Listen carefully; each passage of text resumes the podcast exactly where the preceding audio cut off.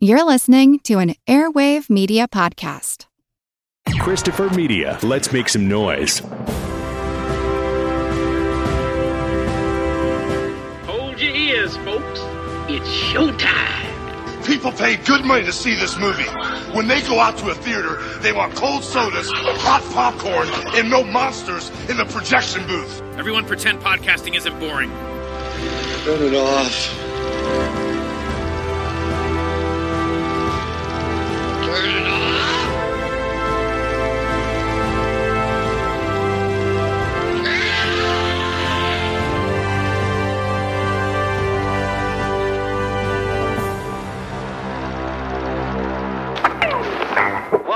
To our world headquarters of the Bureau of Sexological Investigation.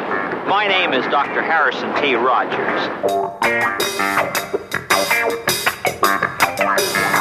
Now that we have reached the last holdout of human ignorance, the nature of man's sexuality in America today, I'd like to invite you inside these doors. Our outpatient clinic is perhaps one of the busiest in the country. We treat all kinds of patients. They're welcome here. If you have a sexual problem, we're ready to treat you. What is the ideal penis length? Just about four or five inches, just about like that. Oh, about nine, nine and a half. Down here, Right about below the knee. The male organ has an average of six inches in length. And the female orifice has eight inches of possibility, which means that if you translate this to world population, there are some millions of miles of unused orifice. At this time, I think we should talk about contraceptives. The ingenuity of modern man has given the fertile woman a variety of devices, starting, of course, with the diaphragm. Let's look at the names for the sexual anatomy. They all sound like foreign imported cars. The Peugeot, the vulva. What I'm saying to you, America, is it doesn't matter how large a breast of a woman's is, as long as they're huge. Do you think that the armed services discriminate against transsexuals? Thank God they do, otherwise I'd be fighting in Vietnam. This might sound strange, but um, I really sometimes feel that I'm a reincarnation of Fatty Arbuckle. Hello there, and welcome to the International Sex Games. This is Raven Arm Smith speaking to you live from the Sex Bowl in Houston, Texas. How do you feel about the growing sexual revolution in America? That kind of activity is not going to be tolerated in this cabinet. This is going to be a hair raising finish. Welcome to the projection booth. I'm your host, Mike White. Joining me once again is Mr. Skizz Cyzyk. At this time, I think we should talk about contraceptives. Also back in the booth is Ms. Heather Drain. Please call me Louise. On this episode of the projection booth, we are looking at Alan and Jeanne Abel's Is There Sex After Death? It's a mockumentary from 1971 that dares to ask the hard hitting questions with ridiculous answers. It's a series of vignettes with some familiar faces like Buck Henry, Robert Downey Sr., Holly Woodlawn, Marshall Efron, and more. So, Skizz, when was the first time you saw Is There Sex After Death, and what did you think?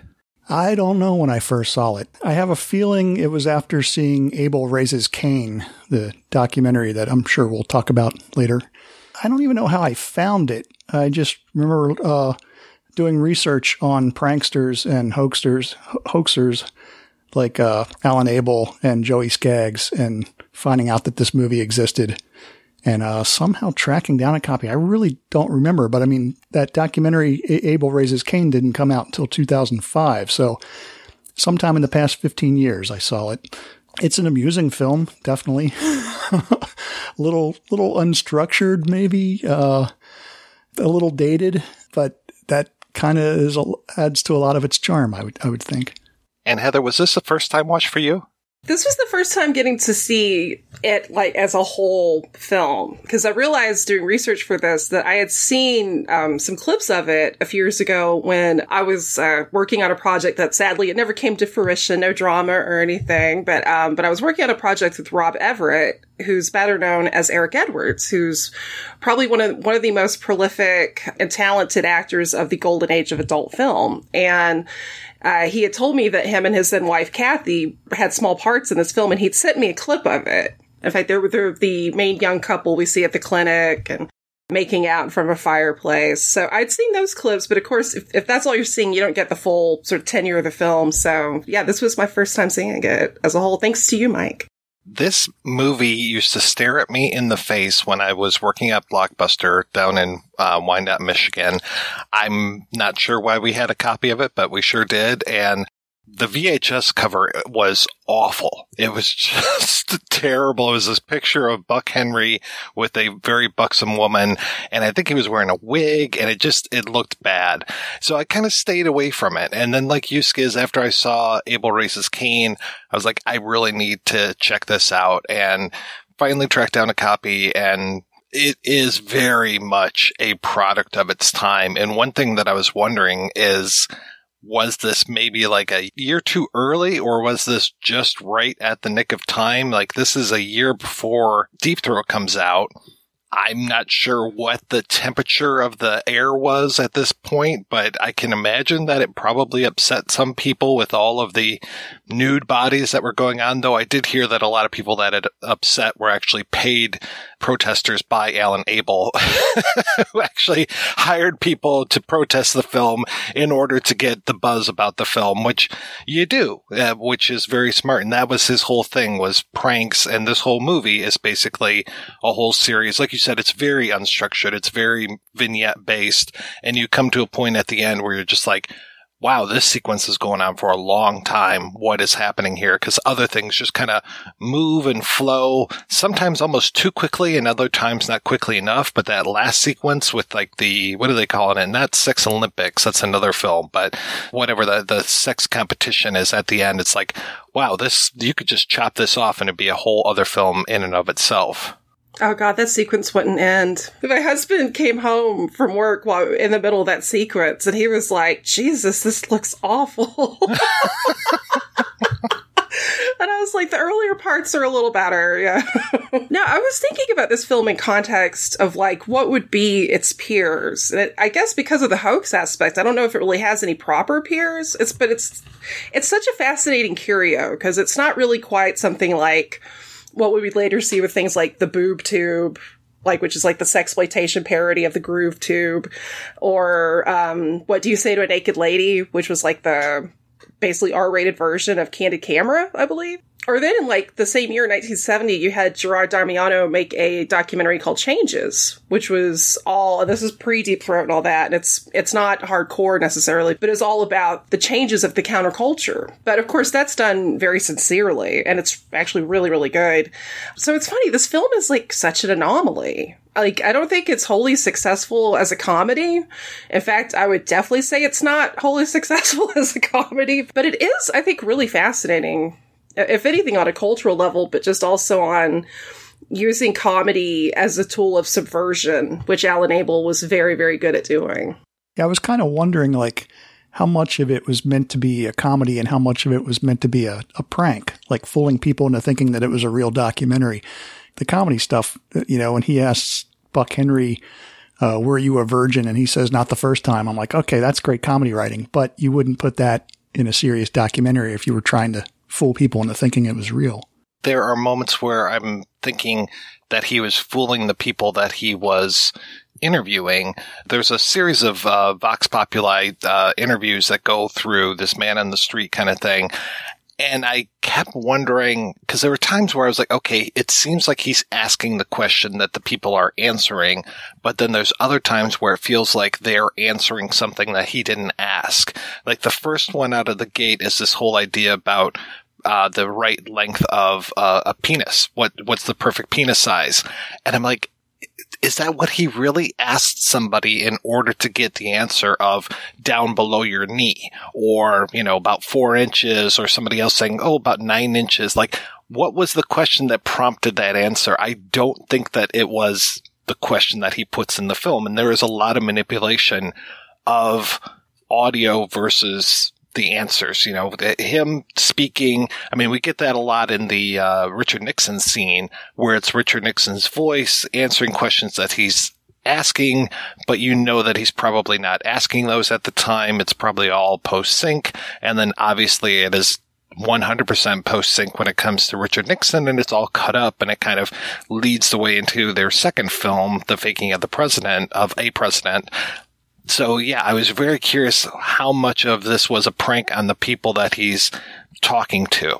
Because even like with the not the people in the street sex, but like when we first see Robert Downey Sr. and you could tell like it's cut up where it's just it, uh, and honestly this did kind of crack me up where every question he asked you just hear Robert Downey go huh that was funny. But yeah, no, I mean, like everything in this film is kind of a manipulation, which is, which is kind of cool. And, and for the record, my favorite answer on the penis length was Holly Woodlawn, who said, I believe she said eight pearls long, holding up her pearl necklace. I can't think of a more fabulous, just, you know, gla- glamour ghoul answer than that. I asked what your exposure was to this film, but I'm very curious as far as what your your guys' history is with pranks. And I don't know, Heather, have you ever pranked anyone or been a part of a prank or a media hoax of any kind? Actually, once, and this is amazing because I'm I'm a horrible prankster because I I will giggle and out myself immediately. Like I'm the worst. But actually, it's so funny going back to classic adult film. Back when I was on Facebook, I was friends with Jody Maxwell, who's absolutely wonderful woman. We lost her a few years ago. Just very smart, very sassy, and she enlisted me I don't know if you'd really call this a prank per se, but it was definitely a tease where um, she had sent me like this beautiful, fully nude, explicit photo that she did in the 70s. And she wanted me to describe it in D.H. Lawrence type like purple prose, like just go completely against the grain of like what porn guys would want to read, right? And she just posted like just a like a part of her face on the Facebook. That's all any of the dudes saw. So it was kind of just like a neener neener sort of thing, like haha, I got to see your titties and you didn't, kind of thing. but that's the closest. I'm not very good at pranking. Um, my main sort of knowledge or exposure to prank culture is probably like through Boyd Rice you know, kind of reading up on Boyd Rice. Those some some some of the things I think he said that you were hoping were pranks weren't, and that's kind of the real, the real scary thing about Boyd Rice. But he's fascinating. I'm not sure I know who Boyd Rice is. Can you give me a glimmer? Boyd Rice is probably best known for um, his work with sort of experiment, experimental pseudo-industrial music, like with his group Non, that's N-O-N. Also, he has affiliations with um, like a, another group called Death in June. He's been a writer, very kind of controversial figure because he's somebody who kind of flirts with like fascist imagery, but again, he's a prankster. He's actually in research books, put out a book about pranks in the 80s, I believe. And they even did like an accompanying video and they interviewed him and like Penn and Teller and a bunch of other, other very fascinating people. And he had a prank where when he worked at Taco Bell in the 70s. When I was 16 or something, I worked at Taco Bell for just just a very short while, just long enough to long enough to cause enough trouble to get kicked out of there. I made this dish when I worked in the Taco Bell. You know, they have the things out front, tostada, quesadilla, these Mexican dishes with little accent marks over them. And I was looking, I found a whole bunch of them one day, and I was looking at them and thinking, it would be funny to make my own dish but have it be absolutely unpronounceable, but have the little accent marks there and have it spelled phonetically. And so I did this. I made something called a bean kerchacher, and and made the sign. I made the whole dish, and I had it really irresistible, like 39 cents each. But if you bought one, there's an introductory uh, uh, thing where you get another one free. And nobody could pronounce it. They'd go, "I'll have a bean kishke." Nobody could pronounce it the way I could. And I go, uh, "Bean kerchacher." They go, "Yeah, bean." What, what you said. So and there are these really unpleasant things. They're mostly lettuce, this dry, salty lettuce, and some dry uh, tortillas. And they, they usually get about halfway through and then come up and say, I need, uh, I need a soda to go with that. It's kind of dry. He released a vinyl album where I believe, oh God, see, I'm a little rusty, but like the hole where you put the, you know, put the record on the turntable, there were two holes. Later on, we were kind of moved down the, the, the food chain a bit to the Folk Tone label, which was a subsidiary. Uh, It was a decent label. They just didn't have the distribution. well, they just didn't have. Well, they didn't have any distribution. no distribution at all. Uh, and the, the, the covers were printed in two colors instead of 4 Mhm. which I, I Yeah. noticed was a. Yeah, and they had no uh, they had no hole in the center of the record. So a lot No, of the, you'd have to provide the, it the yourself. people It uh, complain that you'd get this vinyl, of course, in those days, and you'd kind of up to you to kind of center it and make the actual. It would teeter crazily on the little spindle the until you- hole, and that was a whole. That, well, of course, we had no control over that aspect of it, but. Uh, But they were still good records. They were Oh, they good. were it was great good product. And if you punched a hole in them, you'd have a good time. Yeah. They kind of do stuff like that. There's a really uh, good documentary made about him called Iconoclast, made by Larry Wessel. Boy, it's an interesting guy. Like, probably not the most. You know, he's he's very divisive for a lot of people. Um, I heard a story that uh, his this is horrible, but it did make me. Some things are just so horrible you have to laugh. For his partner at the time, they had a kid together and they the kids with special needs and he took the money that she had set aside to get the medicine to buy a second i believe bobby sherman lunchbox that may- maybe that also sums up boyd rice And Skizz, how about yourself? Have you ever uh, performed any pranks? I guess to save time, I'll just pick one because it's uh, the one that you were actually a part of, Mike. Me, innocent little old me. I've never pranked anyone. The Sundance Film Festival became this sort of huge, important festival in the 90s, I guess maybe even the late 80s. And then a Slam Dance Film Festival popped up in 95. By 97, there were all these other festivals popping up, Slam Dunk, uh, things like that. And so I pulled a media prank out in Park City, Utah in 1998. It was the Son of Sam Dance Film Festival. And the only reason I'm telling this story is because I think the cat's out of the bag at this point. So it's not like, you know, anyone's going to find out, oh my God, that was fake. But it was. It was a film festival where apparently uh, it was a, a Toyota van driving around with a projector aiming out the window and a loudspeaker on the roof. And you had to be lucky enough to be in the right place at the right time to see any of the films. And uh, I put posters and postcards all over town with a link to the website so you could see what films were going to be shown. All the films were fake. None of them existed. And my van wouldn't have made it from Baltimore to Utah. Basically, it, it, this festival didn't exist at all except for these postcards and posters and website. I got a ton of press and continued to get a ton of press for years. In fact, I bet if I uh, do some Google searches now, I've probably gotten, I'm probably continuing to get press even this year. Like every January, it seems like somebody mentions the Son of Sam Dance Film Festival when they're writing about Sundance. One year I had friends that were out there promoting their very real film festival and they were really angry at me because I was getting more press for my fake festival than they were getting for their real festival. And, you know, and this was years after the fact. I mean, I only did this in 98, but it was still going strong 10 years later.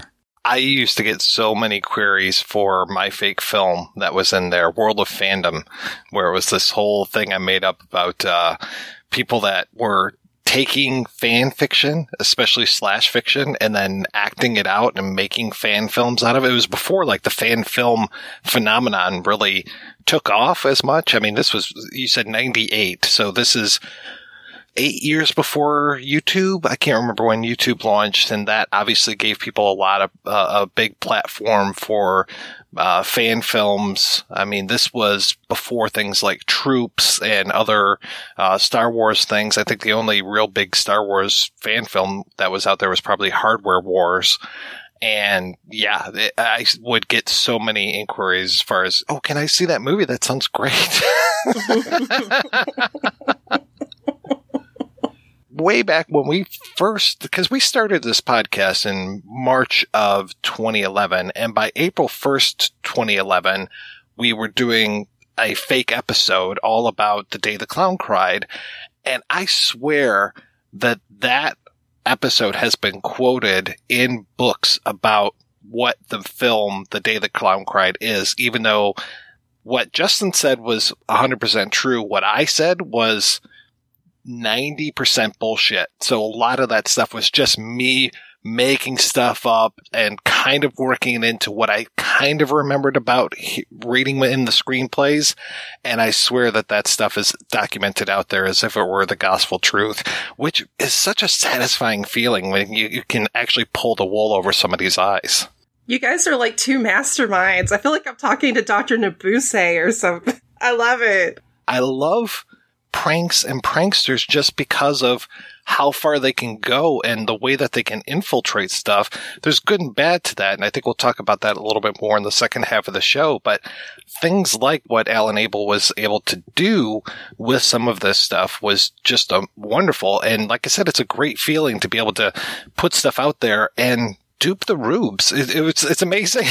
like I, I felt like P.T. Barnum or something where it's just like, oh, I, I sold you this bullshit and you believed it, the whole cloth. Okay, cool. And you never thought to ask any sort of questions. And that's the thing that I really enjoyed reading about and and seeing stuff about Alan Abel was just how much he was able to put things out and nobody would question it.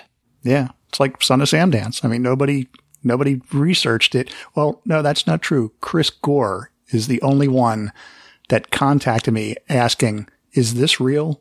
And then Film Threat immediately became a sponsor.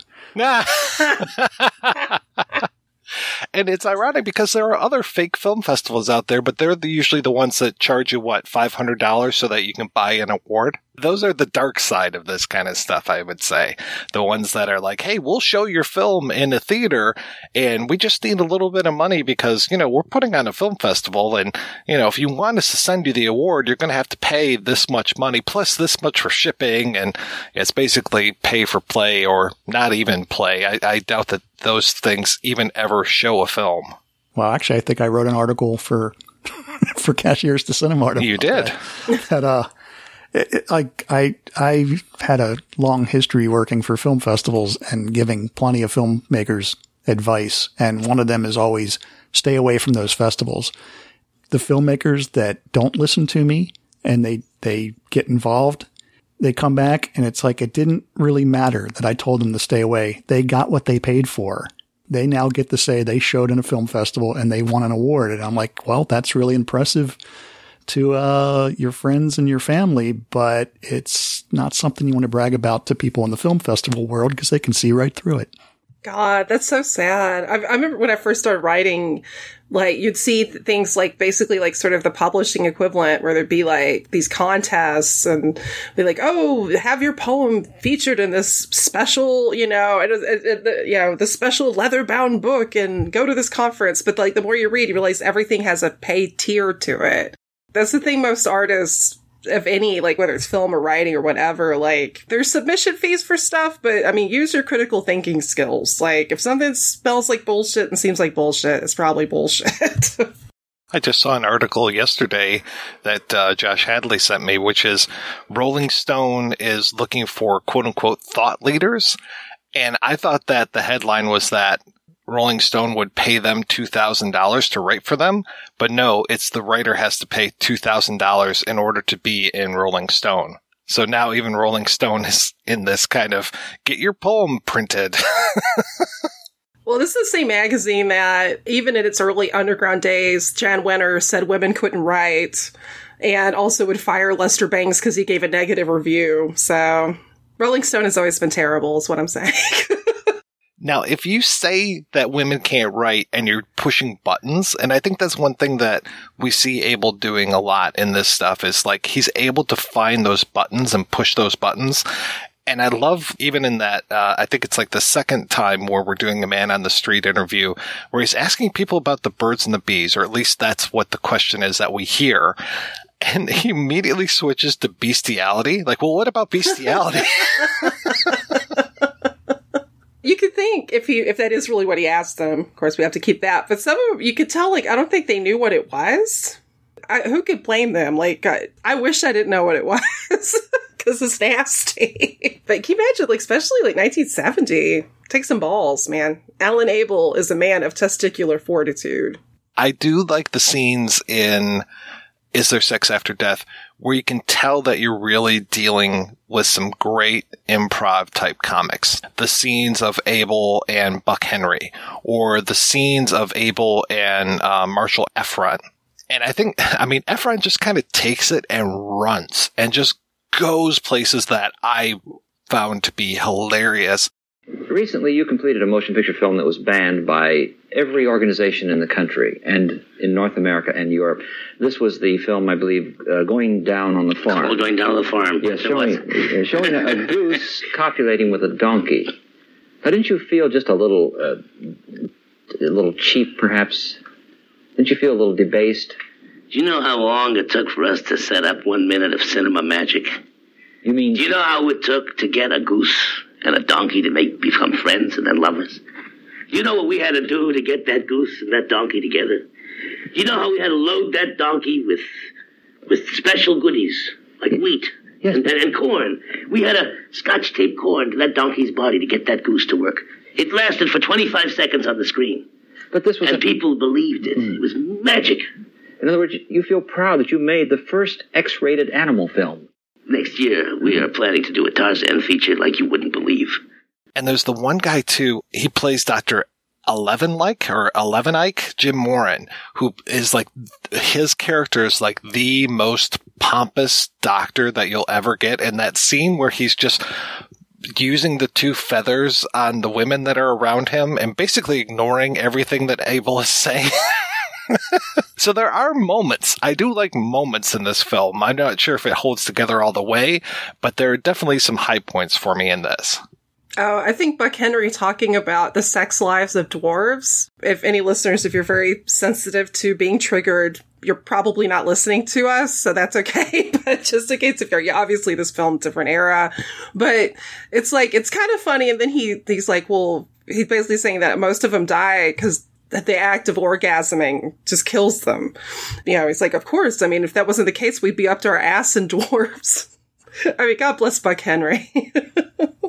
this is the same time period that he wrote and starred in Catch 22. He did this film and Catch 22 around the same time.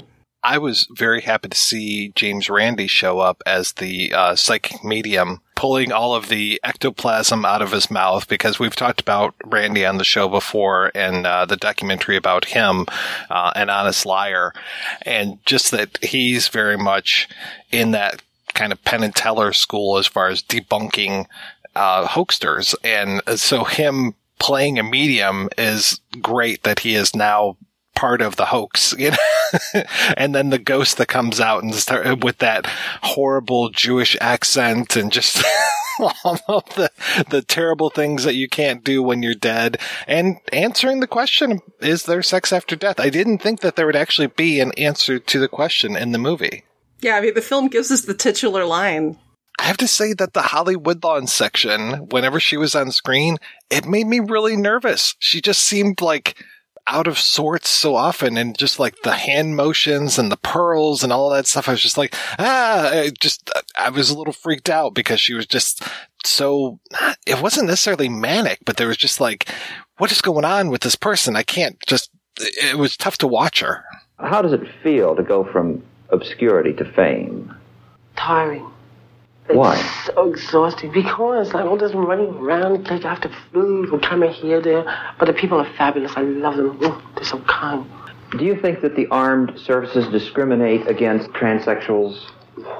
Thank God they do. Otherwise, I'd be fighting in Vietnam. Well, what is your answer to the war in Vietnam? Ugh. Thank God I'm not there. How would you solve it? I already solved it. Oh, the war? Yes. Oh, oh. Mm. A mathematician, I am not. Mm. I get to be the dissenting voice here because I fucking love Holly Woodlawn. I, I love her she her autobiography, Low Life and High Heels, which I highly recommend. She is fabulous. Most of the Warhol people at this point in time, almost I'd say like 99% of them were on speed, so you probably want to take that into account. I'm not saying Holly was, but the likelihood it's there. I don't, some of her answers cracked me up. One of the first things we see after the penis thing is when he's going around asking different people about their, uh, when they lost their virginity or the first time they had sex. And she she tells the story that first sounds horrible. She's talking about being five years old in a in a sugarcane field and she's raped. And you're like, oh my god, that's awful. But then she's like, you know, oh, it was quite nice. I mean, he he was a nice guy. He was a nice. I liked him. Like that's like what. I don't know. It reminds me of um, that documentary uh, "Hated" on GG Allin, where one of the guys talks about the drummer Dino, and he got arrested for like flashing like a like some kid, and you're like, God, that's fucked up. But then the guy adds, Well, it's okay because Dino later on said he was just joking. Like what? it's like one of those moments. So you're like, what? When Alan asks her, How would you solve the Vietnam War? And she's just like, Oh, a mathematician? I am not. I clapped a little with that. That was I, I love Holly. I, I totally understand where you two are coming from, but um she's I don't know, she's fabulous. And she plugged trash. Which if anybody out there has not seen Paul Morrissey's trash, I highly recommend it. And Holly is a total star in it. She's so good. She steals the whole film. I was also very happy to see Earl Doud as Merkin the Magician. I knew I knew his face when I saw him, and then it took me a while to realize that he was on the Far Out Space Nuts, and then also wrote a ton for Sid and Marty Krofft, like ton of episodes of Far Out Space Nuts. He wrote a bunch of episodes of Wonderbug, so it's just like he was all over the Sid and Marty Krofft universe it's so fascinating to look up because 1971 it was an interesting year when where these people you know you mentioned Buck Henry where he was at in his career and just where some of these people were at in their careers at this time and what they would go on to do what they had done beforehand it's like wow uh, just remarkable and the American Magician as segment, which by the way, I'm so glad you pointed out who that guy was. I kept being like, he looks so familiar too, but I kept thinking he looks kind of like a carny that sells you like weed at the roller rink or something. I don't know. He's very seedy and, and but it's perfect for it. His beautiful, lovely magic like magician assistant is played by Miss Jennifer Wells. And Jennifer Wells was got her start in actually as a model. In fact, you get a lot of sort of like lounge exotica albums uh, from the early mid 60s. Some of them have her on the cover, which is very cool. Uh, she was also an actress. Uh, in fact, she was in um, Career Bed Joel M. Reed, who directed, would go on to do Bloodsucking Freaks. Um, he made a very depressing sexploitation film called Career Bed, which I actually think personally is better than Bloodsucking Freaks. Of course, though we don't get Ralphus, and that's, you know, Ralphus is obviously the man. But Jennifer Wells would go on to hardcore films too, and became kind of one of the first. I mean, they didn't call them MILFs back then, obviously, but she was like kind of one of the first MILFs. Like she was an old, beautiful older woman, and which was very cool to see. Just a, an older woman, just, you know, being very sexual and being heralded as, you know, as a love goddess. Um, earlier in the film, I'd mentioned we see Eric Edwards, as he was known in the adult world, but his real name is used in the film, which is Rob Everett, and his real life Kathy. And of course, Rob would have a four decades plus career acting and directing in adult films. And in fact, there's a gag in this film that he would use in a film he directed. Because at one point you see Kathy, like they've made a puppet out of his penis, as you do. Of course. I've seen the whole show on it. Yeah. This film was very innovative. Maybe the first penis puppet film. It's a gag he would put in um, a mid '80s film he directed called Motel Suites, with um, which had like Taija Rae in it, and it's actually a very cute film. Like Rob was also a very good director. And you also have Tina Russell. Tina Russell was one of probably maybe the first real like quote unquote porn star. Because you have to think about 1970, adult was just getting legalized and coming coming coming out of the whole stag underground kind of seedy thing. And like you had uh, Mona, which was like the first explicit feature film. And Tina Russell wasn't in Mona, but she you know, was an early porn star. And she plays, she's in the magician sequence as well as one of the. Um, people out of the crowd that he pulls on stage and she says that she was a, a former mouseketeer which was really cute because he's like, You look familiar. And she's like, You probably saw me on TV when I was a kid. And the last one is Janet Banzet, who's in one of the press sequences. She's one of the people asking questions. And Janet never did um, hardcore, but she was in some of the best and most deranged sexploitation films, uh, including Michael Findlay's amazing Ultimate Degenerate and Kiss of Her Flesh, which if you've ever wanted to see what sexploitation would be like if it was acid jazz from a psychopath, I highly recommend Michael Findlay's work. I love him.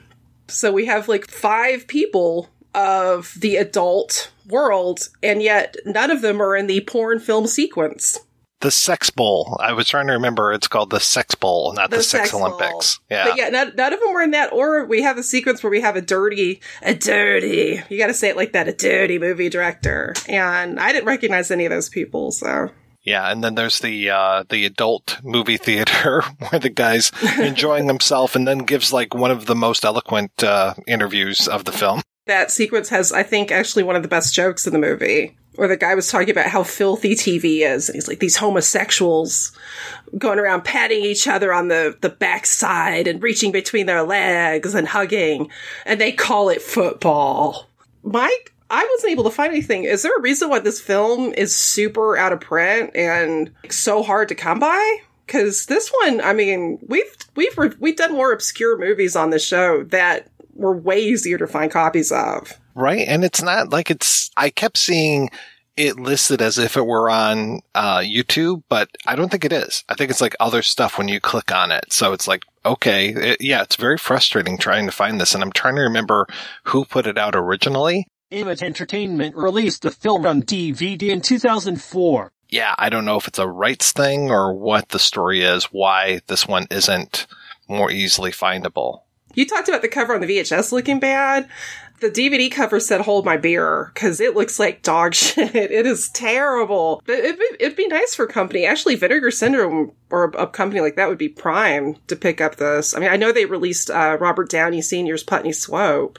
I forgot to mention, I think that on the cover with Buck Henry, I find I found that cover of the VHS that I remembered, and it's him with that horrible wig on, and then there's the dominatrix, and according to IMDb, that dominatrix was Mink Stole, but I never asked Mink if that was true or not. I thought she looked like Mink. I actually had that in my original notes. I'm like, this girl has Mink Stole energy, or I think I said serving Mink Stole realness. I watch a lot of Drag Race apparently, but um, it looks it looks like her, but I don't know. It didn't jump out at me as being Mink. You never know. There's one way to find out. When are you uh, practicing with Mink again? I don't know. Um, she's on the West Coast these days. Uh, oh, that's right. So I'm not sure. Uh, you know, when we have any gigs coming up. That's funny. I found another VHS cover, and it's almost the same thing, but no Buck Henry in the wig. It's just Buck Henry and it looks like he's down on his hands and knees. And then it's a different picture of the dominatrix. And I can kind of see the mink in the face, but yeah, I'm not sure. I can't see her well enough to say for sure that that's her or not. And it's interesting that on the cover, it has the same four people that I had listed as far as like familiar faces. so Buck Henry, Marshall Efron, Robert Downey, and Holly Woodlawn on there. So, and then we've got Buck on the cover. So, but yeah, I don't know who owns the rights to this thing. It seems like it should be a lot easier to find, but you know, we love to cover, uh, really tough to find movies around here, like the Blues Brothers. Total deep cut. Let's go ahead and we're going to take a break and we'll be back with an interview with Is There Sex After Death's co-director Jeanne Abel and her daughter and the co-director of Abel Raises Cain, Jenny Abel, and we'll be back with that right after these brief messages. Let me ask you a question. Are you getting enough? I bet you'd love more, right? Well, AdamandEve.com wants to give you more with 10 free gifts. First, you'll get a sexy surprise for her. Second, a specially selected toy for him. And third, a little something we know you'll both enjoy. Plus, you'll get six full length adult movies on DVD. And number 10, free shipping on your entire order. So, what do you have to do to get your 10 free gifts? It's not hard. Just go to adamandeve.com and select any one item. It could be an adventurous new toy, sexy piece of lingerie, or anything you desire. Just enter offer code BOOTH at checkout. and you'll get all 10 free gifts. Go check out adamandeve.com today. Select one item and get 10 free gifts, including free shipping when you enter offer code BOOTH. That's B O O T H at adamandeve.com. The new streaming service, Film Movement Plus, opens up a world of award winning entertainment, including some of the best films from around the globe. Among the hundreds of titles waiting for you to discover are some of the best films from 2020, including The Wild Goose Lake, Zombie Child, and more.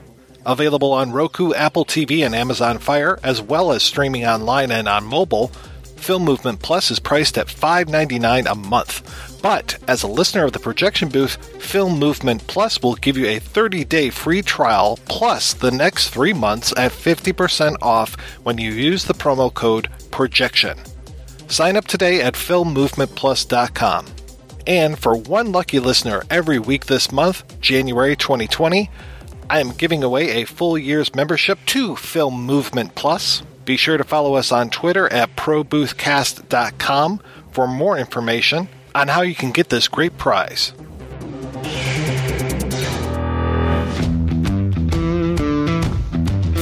You obviously love podcasts, but are you also a fan of movies and television?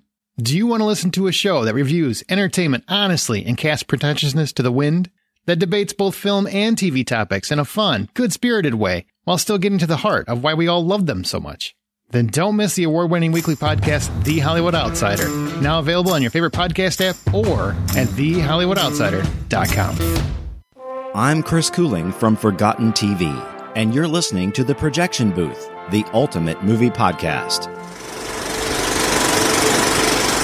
Mom, are you operating a microwave right now? What's going on I'm over just there? getting my coffee out. Yes. Okay, I'm ready. Mike, ready to. Ready to. we're all yours. I'm going to turn the volume up. Can you hear us? Yes, I can hear you just fine. So, how? First of all, how did you find us? I remember when Abel Raises Cain came out, I thought it was absolutely fascinating, and I think I'd read about the faking of the president. I keep a list of like, I want to see these movies, and I've had that movie on my watch list for years. And then I was just like, you know, I bet you if I just reached right out to Jenny Abel, she might be able to help me out here. Right, but I gave you a copy that was like a weird edit without color, and the the, the last time I saw that movie was when they the retrospective of my parents was 2007 at the anthology. So they their anthology film archives in in the city in Lower Manhattan. I believe they still have in their archive the only print. But it was like hilarious and with an audience, like it actually played. But the black and white version that I showed you is like kind of a strange edit. Like it's very unsettling. There's something about it. And mom, I, I, I hope that you don't take this, uh, the wrong way, but I think that Is There Sex After Death is, is the stronger of their two films. Oh. Would you agree with that statement, mom? Absolutely. The reason why we made the faking really was to keep ourselves in the loop, as it were, because Is There Sex After Death had such great response, which we really weren't expecting. Uh, oddly enough, we worked on it for a couple years at least, and um, I guess the timing was just right, and the and the critics uh, were welcoming, and uh, we were kind of like that that new breath of fresh air. We weren't establishment, we weren't Hollywood, and they were encouraging at that time. People like Bob Downey were were making those small movies down the village. Uh, You know, we were being kind of given, I think, uh, a leg up by people who probably would have would have probably criticized us differently in another time, but w- the time was right, and we were there. So following that, we felt the need to to make a film, and we were looking around, and at that time, Nixon was having all of his difficulties. Watergate was going on. We made the film while it- all of it was happening. So every day there'd be some new revelation. We just kept rolling. We didn't have a lot of money. We, I, I think we only got like thirty-five thousand or something together. it was made in bits and pieces. We had the use of, um, uh, I think he called himself uh, Jim Dixon. He had he had, had a number of names, but that was one of them. And he did have an unc- uncanny resemblance to Nixon at a certain position. He just held his head, head at a certain angle. he looked like Nixon. He was eager to do it, and um, so we went to Washington. We walked around Washington. He went up to the uh, the guards gate at the White House, and we, you know, we in those days you could move around quite easily uh, without a lot of uh, conflict. It's amazing, really. We got away with doing a lot of stuff. We uh, we used uh, Grant's tomb, for instance. It was made uh, on a Pentron reel-to-reel machine, pretty much. We took Nixon's um, his actual speeches, uh, and it was in quarter-inch tape. And or no, what would you call that quarter inch, Jennifer? Seven and reel to reel. Well, yeah, early reel. audio, Uh, quarter inch. Tape and yeah. it was with this machine. It was very it's full of tubes, if I recall, which had to be replaced from time to time. Um, but anyway, I was able to actually cut quarter inch pieces and piece it together. And being a, a miniaturist, it kind of came easily for me to do that kind of thing. I Did you know that, Mike, that my mom makes miniature doll houses, so she's able to like take the tiniest little tiny things that are like the size of a head of a pin and, you know, make little like, you know, like tiny food and and tiny houses and tiny tiny everything. So she was able to like manipulate the audio because she was already so nimble with her fingers. It, it was apparently a feat in itself that um I don't know if you're the first person who ever cut audio that tightly. I'm not sure, but that's what we heard from one of our archivist Someone friends. said uh, I, I was unique in that sense. It just occurred to me that that was something we could do on a cheap. As simple as that, you know. Because the Abels were cheap. well, we didn't have the money. I have to say, in retrospect, uh, given all the things that happened uh, to the film, uh, which we will talk about, um, probably the, the things that happened while we were making it were sometimes funnier than the film itself. So we were at one point, we borrowed uh, the use of a car and the driver. We we knew him; he was a chauffeur, and we had this wonderful um, big limousine. So we went out to Long Island. Again, this is Jim Dixon's where he lives, his territory, and uh, so we were intent to go to the uh, the beach where we, go, we were going to have him walking on water. So we were on our way, and we were followed following that limo. It had flags on it too, by the way, the flags on the front, and uh, we were following. What were you driving? What were you driving? I'm trying to think. What was that car? It was the white it was the really cr- crappy white Pontiac. Pontiac. Okay. The '66 Pontiac that was all red, dented. Red leather seats, if I recall. So that somehow got the attention of somebody who called, and who knows? Like, it probably called the police, and the police called the Secret Service. It happened just we didn't know. It just so happened Nixon, Nixon was in town that day. So somebody thought it was Nixon being followed too closely by some a car, you know. like a like in a in a crappy white beater, like a Pontiac. But mom, you didn't tell Mike that uh Abraham Lincoln was in the car. You had an Abraham Lincoln. well, Lincoln that look I was like. about to tell you that out, out came because they were they had guns in our faces. These guys had were serious. They were a whole bunch of them, about five or six or so, and so they pulled us off the road. They ran us off the road. They were really shocked, you know, and suddenly out goes Lincoln with his tall hat, you know, because we had Lincoln in there too.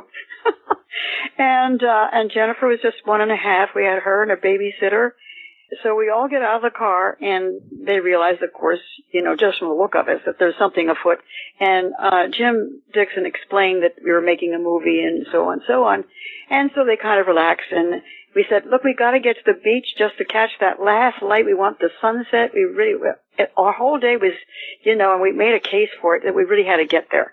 So they took us to the beach and, um, actually somewhere we've got even still photos of them. They they let us take their pictures, and they're all happy and having fun. And they somewhere out of nowhere came a beach buggy, and they were giving Jennifer a ride on their beach buggy and riding around the area, and you know everybody was having fun.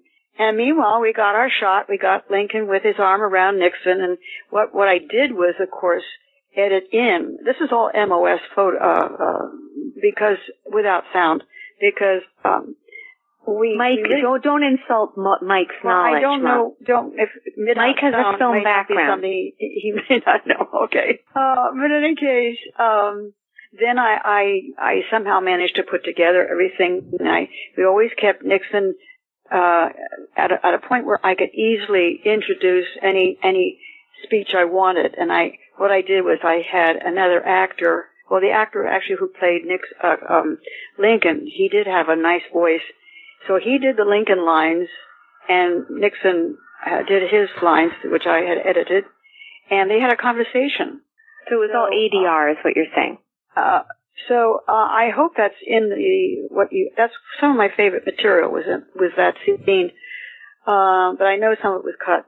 So it was also cut for somebody else's purpose. I don't remember what, for distribution or some show or something. So um, then, um, unfortunately, when the sh- the uh, film was shown, we had a friend, Gene Buck was his name, who um, he had escaped a cult. I remember. So he had a couple different names, but he was using Jim uh, uh, Gene Buck at the time. he decided, wouldn't it be nice if we had a premiere of your movie out in Salt Lake City? And uh, so we went along with it, not really suspecting much, but um, I thought, oh, what the hell, you know? Um, we didn't have great expectations for. We weren't about to play New York. We weren't about. To, we figured the college audience was the probably the one we'd aim for for the most part with this movie. Um, so uh, the idea of a premiere sounded like a good idea. So Alan went out with um, uh, to, to, to meet Buck and um, Gene Buck, and um, so Gene had put his uh, all kinds of posters up on the his car and and on the theater. They had posters on the box office, was just outside the, the building itself and um, they were going to have a parade. Well, they had shown it to the local, God, who knows, maybe the mayor or whoever, you know, the folks who are at the top. Uh, the the day before its opening, I guess it was, and then there was supposed to be a parade afterwards. Well, the uh, the local high schools and all the local, you know, everybody was going to have their band or whatever. There was going to be a, a sizable parade. Well, once they had seen the movie, somehow the word went out and everybody canceled. Everybody canceled except Alan. He ended up with a motorcycle in front of him, a motorcycle behind him, and he played the snare drum. And he, because he played so loudly, he could really sound like a band. The people on the upper stories of the wherever they walked, I assume the downtown area, were still throwing out the confetti and all, you know. and it was just him. It was just him. and and uh, so, I mean, something you should have told everybody. Uh, this doesn't looking real good. So, all right, time comes uh, for the premiere pre- premiere showing. Alan's across the street uh, having his dinner. He because it's so hot and they don't apparently their air conditioning wasn't working and so they had the doors open so he could kind of hear the first few minutes or so. I think he said it was like 20 minutes in. Suddenly, all hell breaks loose. All of a sudden, there are people with bats and and some rocks and, and whatnot, and they're destroying the box office. They're destroying the showcase windows, and they're wreaking havoc everywhere they can. They're uh, I don't know if they turned over the Gene Buck's car or, but there was just all this sudden riot behavior.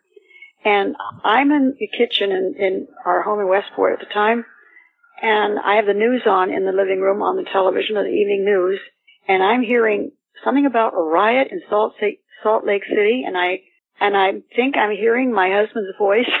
and, uh, he had come down now to see what was going on. I mean, he, he, um, you, you know, what, what? You know, he was trying to understand what was what was happening. Well, the policeman at, at the scene said, "You got to get out of here. Your life's been threatened." And uh, so he had a few words on that sh- on that airing of the, the news. I'm thinking, what the hell? What the hell's going on? I I'm I don't know. Is he in trouble? What's going to happen here? And um, apparently, uh, Alan said, "Well, you know, I mean, there are no flights out. I think it was a Sunday uh, at that point." Wait, And, Mom, but uh, back up. Why was everybody so agitated?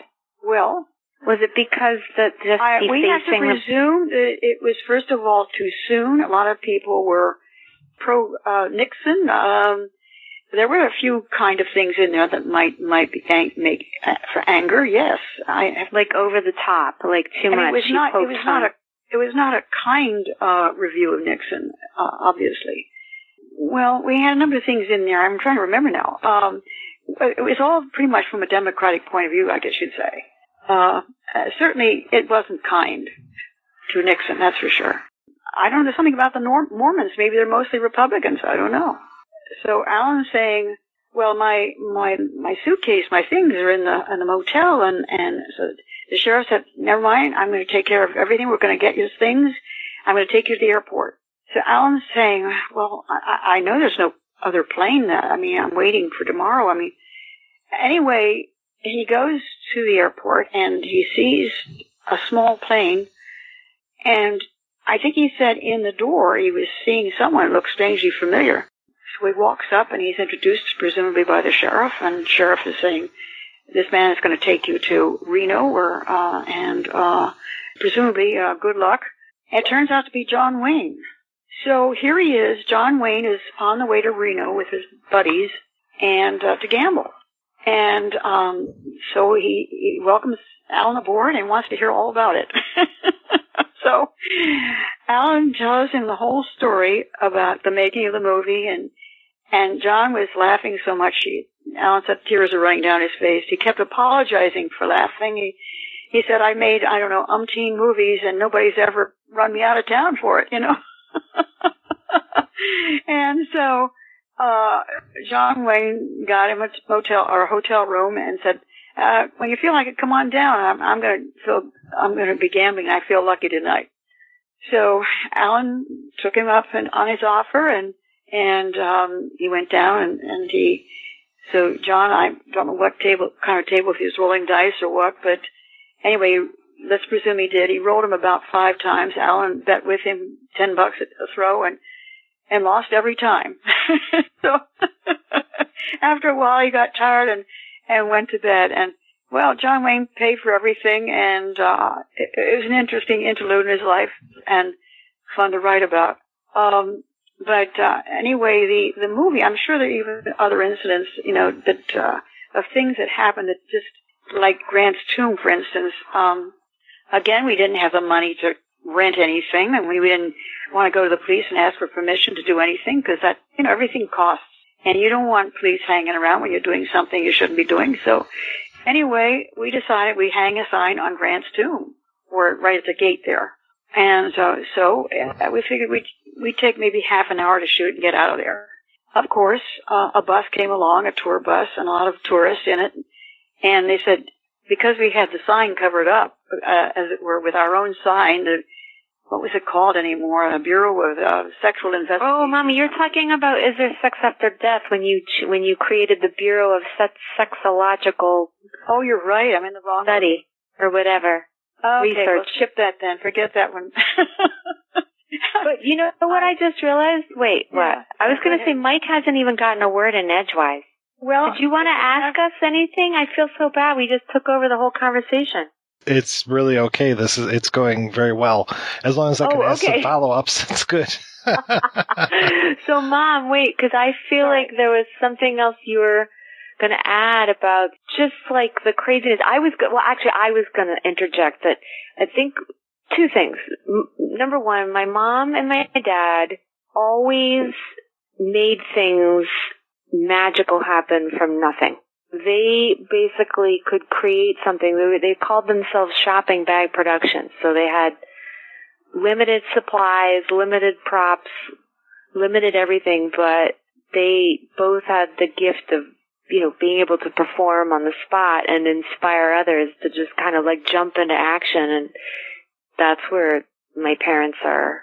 They're, they're unique in, in that way that they, you know, they always created something out of nothing. And even with my mom's miniatures, like she creates these, ins- like just insane creations from absolutely nothing. She she just like gathers mater- little materials here and there, and then all of a sudden she has this magical thing. But also, I realized that in telling the story, it, none of it sounds believable, and I think that was part of what my parents' mystique was too. Is like it it does it just doesn't seem real. Like some some people don't have but one experience in their life, but but my parents have like hundreds of these insane experiences that it doesn't sound like they're telling the truth, but this really did happen. All of this happened. It's like that movie The Big Fish where you don't you think that the guy is making it up. It's this fantastic world, but in actuality they were there. They were witnesses to this madness. How is there sex after death came about? Just because it seems like such a a big leap to engage in, in creating a movie and being it just seems like such a huge endeavor. Well, we started out to make a western, and then along came uh, Blazing Saddles. Although I, I actually I looked up recently, somehow that came along years later. But we always tell the story, thinking, uh, you know, well, we were kind, you know, we couldn't do something. We didn't want to do something that looked like uh, that because that's what we had in mind to do was make fun of westerns. And uh, how the West was lost, I think, was the title we had at the time. We even had people. I mean, the funny thing about Alan's life is, is that he was able to talk people into doing things in the span of an elevator ride or uh, between stops on on the subway. He f- sees somebody and and we had something. He had something in mind he wanted to do, and he could engage these people, and somehow they would want to do it, whatever it is he suggested. And some of it was actually risky, you know, one one way or another. It always amazed me. I was never there on these occasions, but I know that he But did. mom, you're forgetting that dad did that to us too. He would get Well, us to do the crazy stuff. yes, do you not remember the last 59 years? Yes, I do. Yeah, And, like uh, I mean, Dad would cajole, or not. He would just basically not cajole. That's not the right word. Uh, gently coerce, and then we would be with the picket sign, like there we were on the street, handing out the whatever ridiculous material that he'd created on his typewriter the night before. So you you talk about all these strangers, but if you look at our history, we were participants, and Dad was very convincing. He would be persistent and persuasive, and we would think, okay, well, we have to do this. You know, Daddy would like, I, I'm not gonna say like brainwashing, but Daddy like basically had a crazy idea, and he got everybody else excited about this crazy idea.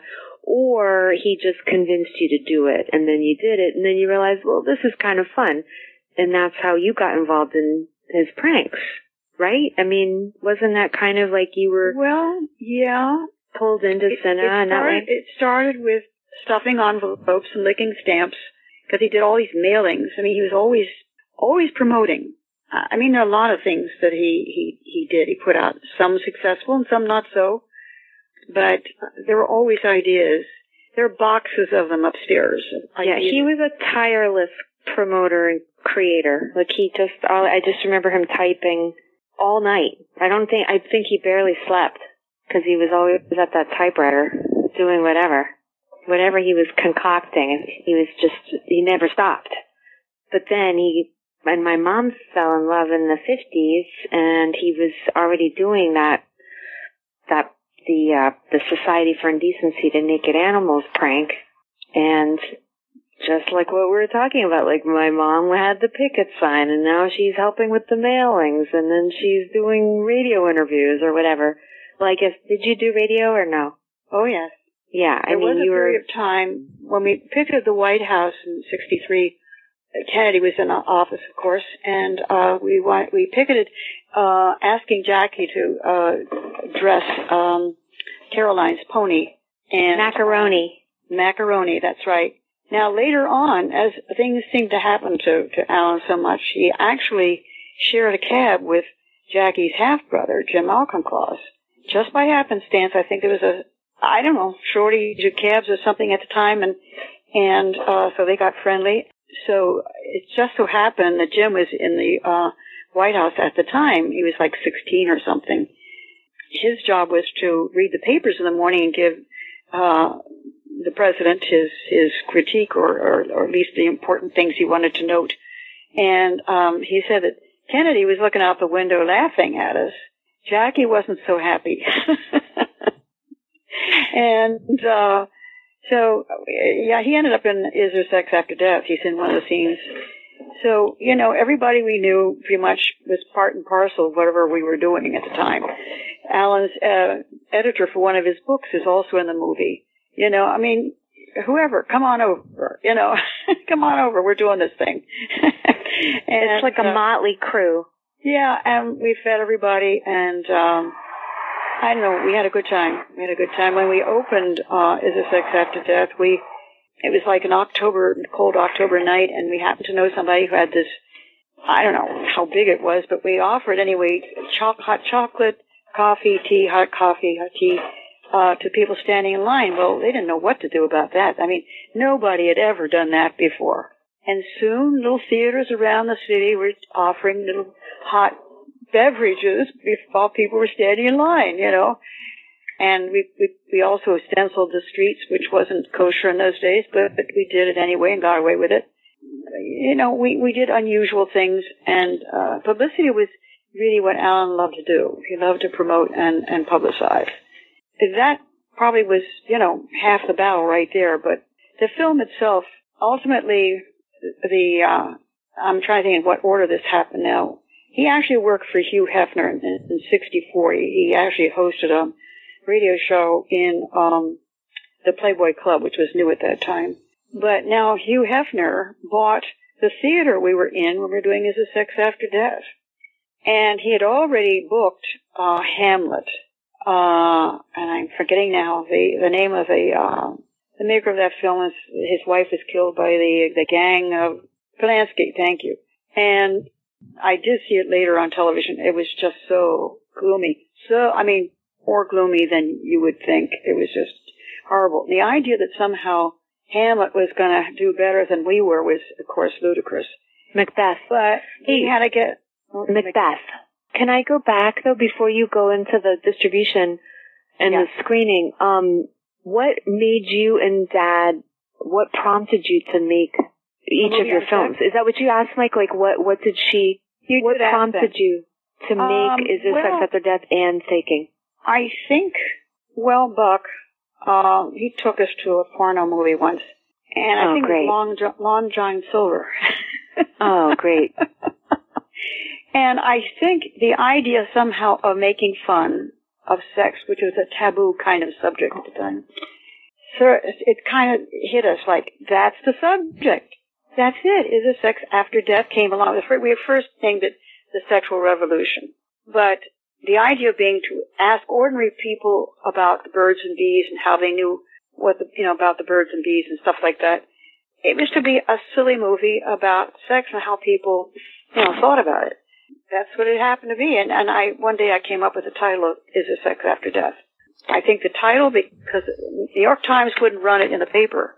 It was like, is there love after death? They either substituted or put a slash or something. And so that too, everything helped. You know, by censoring the title, everything helped, I think. Yeah, it was way out there. And, uh, But I was going to say though, I think my parents were, it was new territory for them.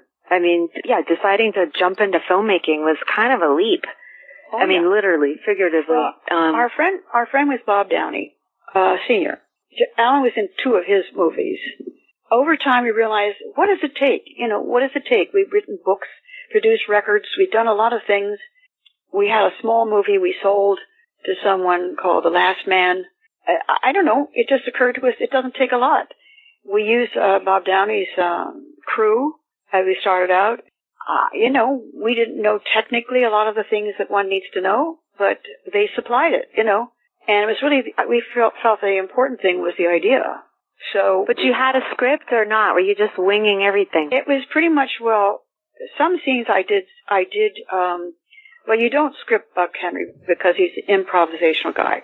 And we knew him very well. We knew him for years. So what you do is you script your questions to him, but you let him answer them in his own fashion. He is, after all, a writer and a comedian. And then you shoot a lot of film and you hope that there'll be gold somewhere in that you pull it all together. oh dear. And that's, that was our, our, our, our, our way of looking at it. And same with Jim Moran, who was not a well-known person, but he was a hoaxer big time back in the day, uh, 40s or so. Eh, You know, one thing led to another, led to another. We saw a guy on television, Reuben Carson, who was an upholsterer, and we thought, gee, this guy's funny. He was on the Carson show, yeah, I think. Anyway, we uh, we got in touch with him, and we thought, what a better what better, better place than uh, Forest Lawn in California uh, to to shoot him uh, talking about whatever. Again, Alan was scripted, and Reuben Carson wasn't. And you hope for for uh, some moments. If the scene goes well, you give it five minutes. If it doesn't go well, you give it two minutes. You know, it was simple. So the only thing is, ultimately, the uh, park, that park police uh, there at the Forest Lawn, got onto them because, of course, they were shooting with a larger camera than just a little, little small one. Maybe is allowed if you're just going through the park as a family. And, and well, they tried to produce them, uh, present themselves as a family in a way. Um, because the, the photographer had his two boys along. They had, I guess, some sort of RV. I don't know exactly in what order this happened, but Alan threatened to ram the gate, and I gather the gate was closed. Now, I don't know exactly, but they were trying to take the film. So Alan claimed he got in and revved the thing up and started running. Now, I don't know what happened exactly, but at some point they surrendered the, the what they thought, the, the guards thought was the film, but the film had actually been put in the toilet. And what the guards got was leader. They got leader. Are you are you getting all this? The film is in the can. Get Oh, it? Yes. can? um, so I wonder if maybe it's better that you didn't know what you were doing because sometimes you know filmmaking it seems so overwhelming that like there's Yeah. so many things that you need to know. Maybe going into it with that kind of like, oh well, let's see what happens. I mean, that laissez faire. Maybe that's what maybe that's what maybe um aided Well, their I mean, whether it was little old ladies on the bench in, I think it was St. Augustine, Florida, talking about Arash, um, Watch out, we might have some children in the audience. Welch. No, no, uh, well, I'm trying to think of her first name. Raquel, Raquel Welch. I You know, and these old biddies, you know, going on about her. I mean, to me, it was it was fun. I mean, there were people who did accuse us of making fun of people, which was true to a certain extent. We let people be themselves. You know, I'm not sure that's harmful, really. But well, that's the uh, verite element that was kind Yeah, of inherent I mean- in that style.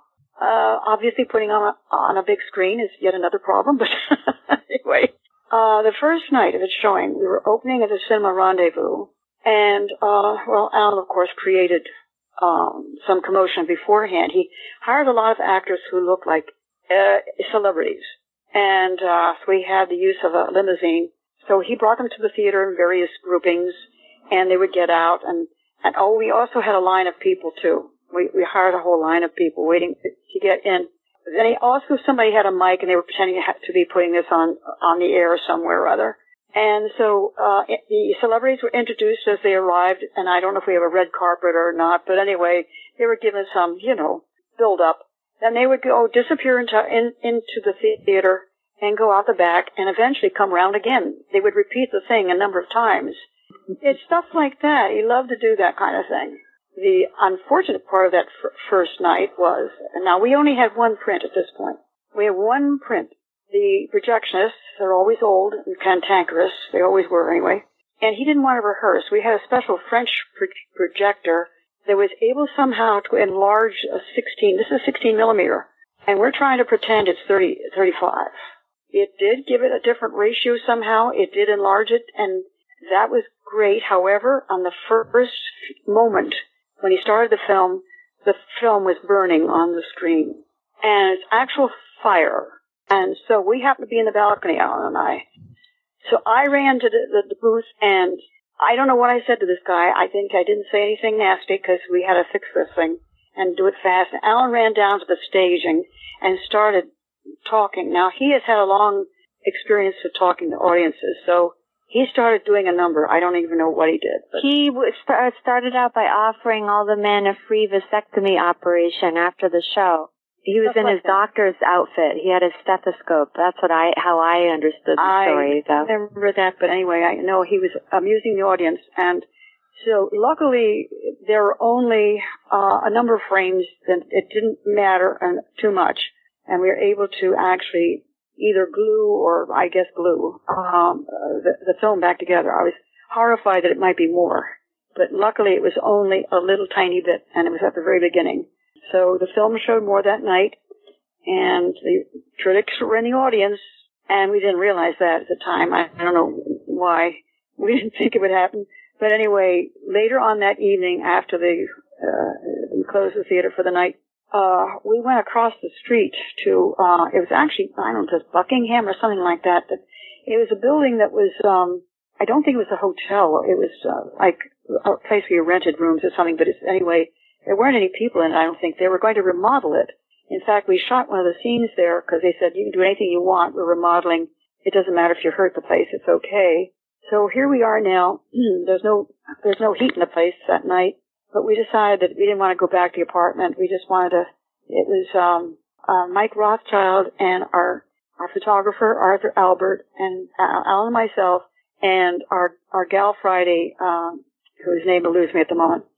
But later on, we're sitting there talking, and we suddenly hear her footsteps. She's gone out for the papers, and we hear her running in the hall. And we knew as she approached, she wouldn't be running if the news was bad. it was one of the greatest moments in our lives, I think, when she arrived with those newspapers and all the good re- reviews. We just couldn't believe it. And the following week, of course, all the TV critics giving it good reviews. I think there's only one reviewer who didn't give us the best review, but later on when Alan did see her by accident, she said, well, you know, I didn't give you a good review, but when I thought about it a second time, I would have. You know, so okay. a lot of good it does you that way. I, I don't know, it was crazy. Just a crazy time. So what So- made you guys do the faking? It was just that you wanted to make a commentary, political we, commentary? We wanted to, to get back at it. We felt the need not to disappear.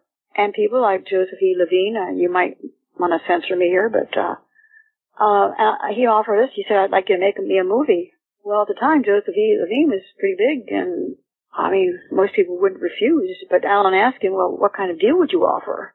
And he started offering, like, basically, it would be a buyout, and he didn't offer that much money either. He would, he would make the movie, and it would be a buyout. He'd get the money, and I'm not sure what you're supposed to do, but, you know, it sounds like there's nothing for you at the end of the road. And Alan said, well, how can you, how can you offer such a bad deal?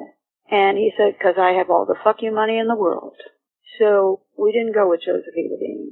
But we But they did- that- yeah. I was going to say you did another independent production. Well, that was you.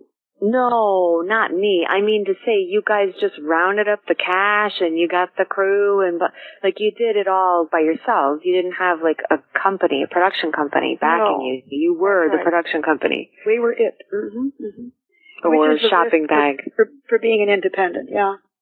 Uh, we actually probably, you know, when all things were said, we got a distribution money from the sorted, um, uh, um, and the first ones were what VHR, and then uh, the DVDs, and you know, so forth. So over time, we did get some distribution money, but they they screwed us out a lot because our friends across the country would say, "Gee, we saw your movie, and gee, the people were hanging from the rafter, you know." And so we go and check the the books. Uh, Alan would go down to I forget their Dad names. would break in. He would actually break into the like No, the room where they kept the files. I thought. what he what he did was he he uh he went in late late when it's time to, for everybody to leave and um i'm guessing he, he made himself known but uh he managed to hide in the closet when everybody was gone But wait, how do you make yourself known and then hide in the closet? That doesn't sound well he like when everybody's That's more suspicious. and everything he managed to hide in the closet he said All right. So um, he um, he copied uh, the books, and sure enough, you know they were they were screwing us all around. Yeah. So the guy who actually gave us the money, it was it was hundred thousand dollars. I remember, and that was to open it too. That included opening it. Uh, he actually owned the the horse secretariat, and so I mean he was a money guy. He didn't want it known that he was backing a movie. which was such a blessing because we didn't want any we didn't want any in- interference. We didn't want him hanging around us. You know, That sounds terrible. I know, but you don't want the money guy interfering if you're making a movie like we made. It was just fine, fine with us.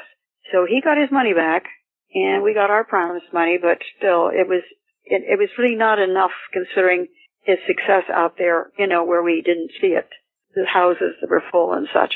So it goes. You want to make a movie, you know, it's risky business. But I think that isn't that the irony that the faking had such like the absolute polar opposite reaction. Like it didn't even get out of the gate before it was Yeah. just a flop. You know, I mean, the- in, in the best sense. Right, because the pity was a lot of people, once it failed in, in Salt Lake City and got terrible commentary and letters to the editor, I mean, it was just all around devastating. Then nobody wanted to handle it, you know. I mean, I think it played a couple colleges here and there, but pretty much all that work was for naught.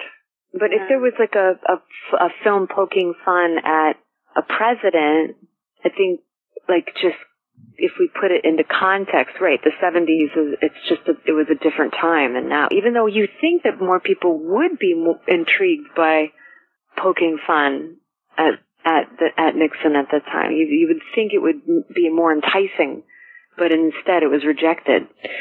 But maybe it was just that it so wasn't things, a strong film. But what?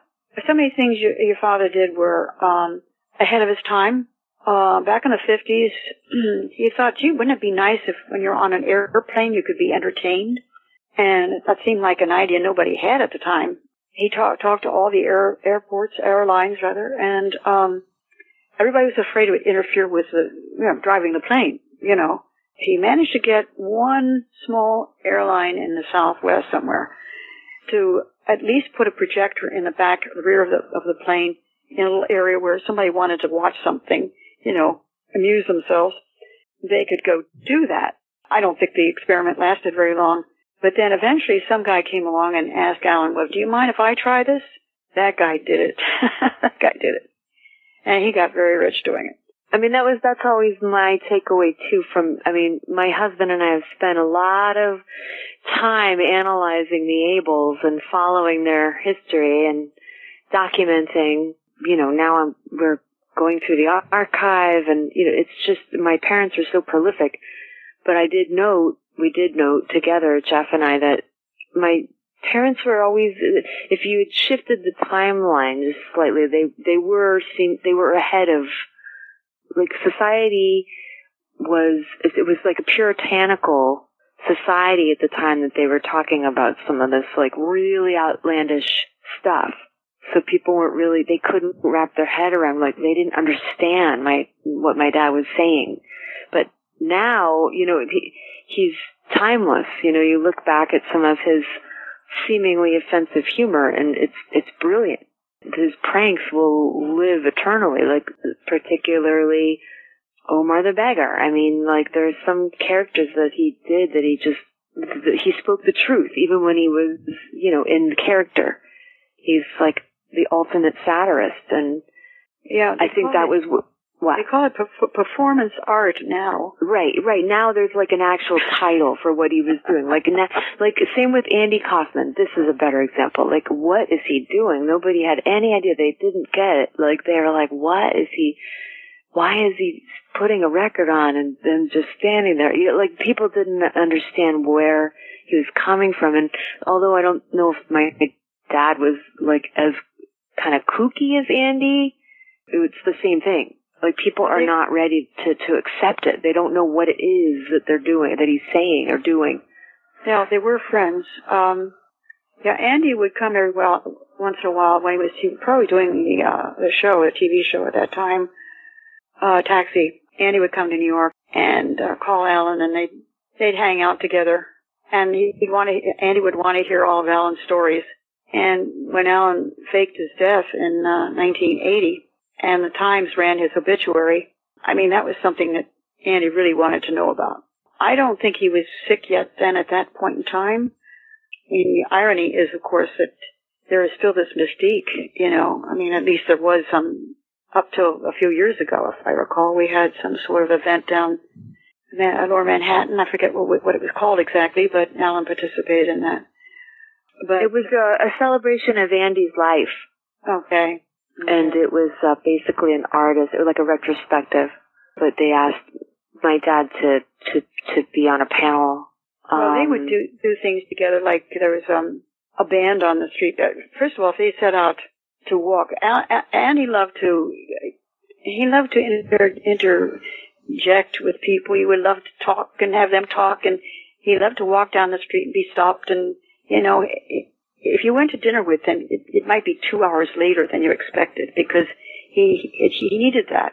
And this, on this one occasion, there was a band on the street not doing very well, and so um, because drum, Alan was actually a, a professional drummer, uh, Alan said, "Well, okay, I'll you take the uh, I don't know conga or something, whatever they had, and I'll I'll do the snare." And uh, so they they asked if they could sit in, and I guess the people didn't recognize Andy at the at first.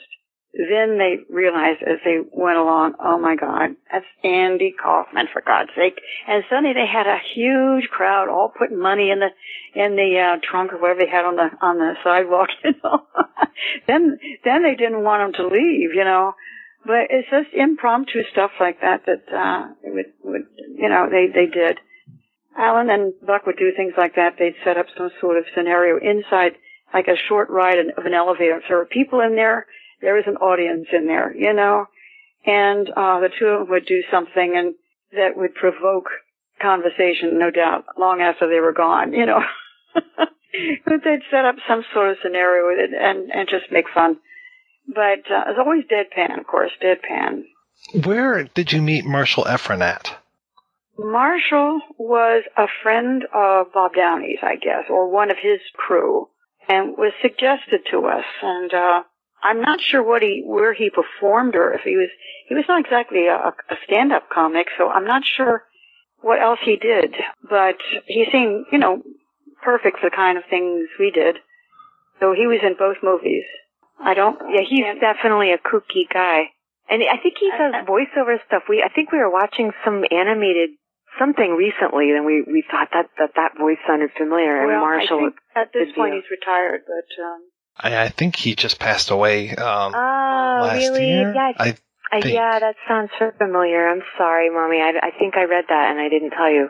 Yeah, I know Buck Buck's passing was really sad because we, yeah, we kept saying like, yeah, yeah, we'll see each other because he wrote us a nice note after my dad died and he said I, I didn't believe the news at first because that's the problem when somebody fakes their death when they really actually have an obituary. Nobody knows if it's real. And the, in fact the New York Times two different people called me from the New York Times to double check that we weren't lying. And uh, that was weird and surreal. But the the fact that Buck Henry's obituary actually mentioned my dad and the Society for Indec- Indecency to Naked Animals and like actually giving my dad the credit for creating that was it was really meaningful, at least for me, because I'm working so hard to preserve my parents' rich history and their story. And there are times when, you know, people don't get credit for creating certain things. And it was just, it was nice of the reporter who wrote Buck so bit to, to, you know, sh- send a shout out to my, my family with that particular keeper. Cause I think my dad was at a party and got into a fight with some guy. He said, no, you, you didn't, you didn't do that prank. Buck Henry did it, you know, because Buck was like the face of the prank.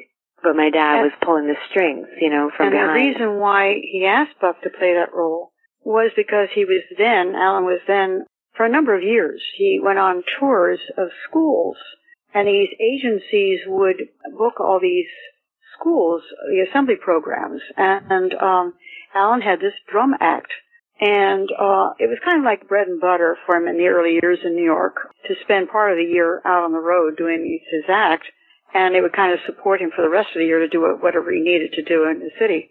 He also played the Radio City Music Hall for many, many years as a regular sub, and he enjoyed it just to be a sub, and the uh, Rockettes always loved to see him come um, because he he could bang out the drums. He was an excellent drummer. My dad really was like incredible. Oh, but Mike, you should know that there's a problem. If you look up Alan Abel drums, there's another drummer named Alan Abel from Philadelphia, and um, they always got confused. They're the same age. They're both from Ohio. Uh, they look alike. Like it's so weird. So another one of those stories, like it, it just sounds too ridiculous to be true, but it, it is in fact the case. But unfortunately the other Alan Abel just passed away. He got COVID, sadly. Yeah. Oh, I didn't know that. Yeah. Yeah, he died from COVID. So sorry about the gloomy turn there. Yeah, I think though that like my parents, if I were to say a general statement, they they attracted a lot of weirdos. Do you think that's true, Mom? That statement? Uh, that is true. Everybody that Dad knew or called a friend called his friend was weird. Like nobody was ever like boring or normal. They always had something wrong with them. they were always a little off, you know what I mean? No, no offense to Dad, but he he had very strange taste, and what, like Well- the people he called his friends. We like to think that our lives were extremely normal. We always Yeah. thought of ourselves as just normal folks. Uh, it's just our ideas were different, you know, and may have been strange in some, some people's opinion. Yeah, yeah, I mean, uh, I- we did attract odd people, that's true. What did you guys do for income? I mean, you talked about how Alan would go play drums in his early days and kind of make money and then live on that. But how did you two survive? You know, with Alan being a professional prankster, well, and you going right along with it. Well, in some cases, some of the more expensive pranks were actually, someone would, would actually, uh, sponsor it or, you know, pay for it, basically. That happened here and there. And sometimes friends would do it. I think though that like really, Mom, Dad lived off credit. That too. Like when the cre- first credit card was invented or came around, he was he got one. He was like, "Oh, credit card," you know, like he definitely liked to to use the credit card. That was like a like a like a proud moment for him to produce, you know, the gold American Express or whatever. So I think you guys got in debt. I mean, even with the pranks being supported, like just like how did you pay for stuff? Is that what you mean, Mike? Like Well, how did they act? our our own money. I mean, granted, we paid for a lot of stuff out of our own money, and we never had a lot. You know, I mean, if we did, it was uh, just here and there, you know, a little here and there. You're also frugal. We well, we didn't live for money like some folks do. We Yeah, but I mean, we we drove used cars. We didn't wear fancy clothes. We always wore our clothes until they had holes in them. And the cars had holes in them. In them too. The cars had holes in them too. But no, I mean, it's not a yeah, it's not a bad thing. But I think my parents also, um, they, you know, my dad did get book contracts, and you know, there, that was still the age where like you could sell a book for a lot of money. Like they sold their, um, their story rights to different people over the years because people would find their story fascinating and they'd want to produce, you know, but they would never figure out how to do it. But you guys got option money. Dad Yeah. lectured. He made money off his like drumming and He did a lot um, of TV shows. Oh, oh, he okay. consulted. Then he would pull pranks for different people, like as his PR stunts. So he sometimes did PR campaigns for people, and then turned it into a prank. That so he benefited from the press, and then they benefited from the spotlight. So it was kind of like a mishmash of of stuff. And then Dad would get paid for some TV performances and because he was a SAG-AFTRA union member. I mean, I think there was some things he got paid for, some things he didn't get paid for, but it was just kind of like assembling a mishmash of sources of income and from every direction. And I don't know how they did it either. I mean, in any, if anything, it was kind of like we ended up in the richest town, one of the richest towns in the country. And we were the poorest family in that town.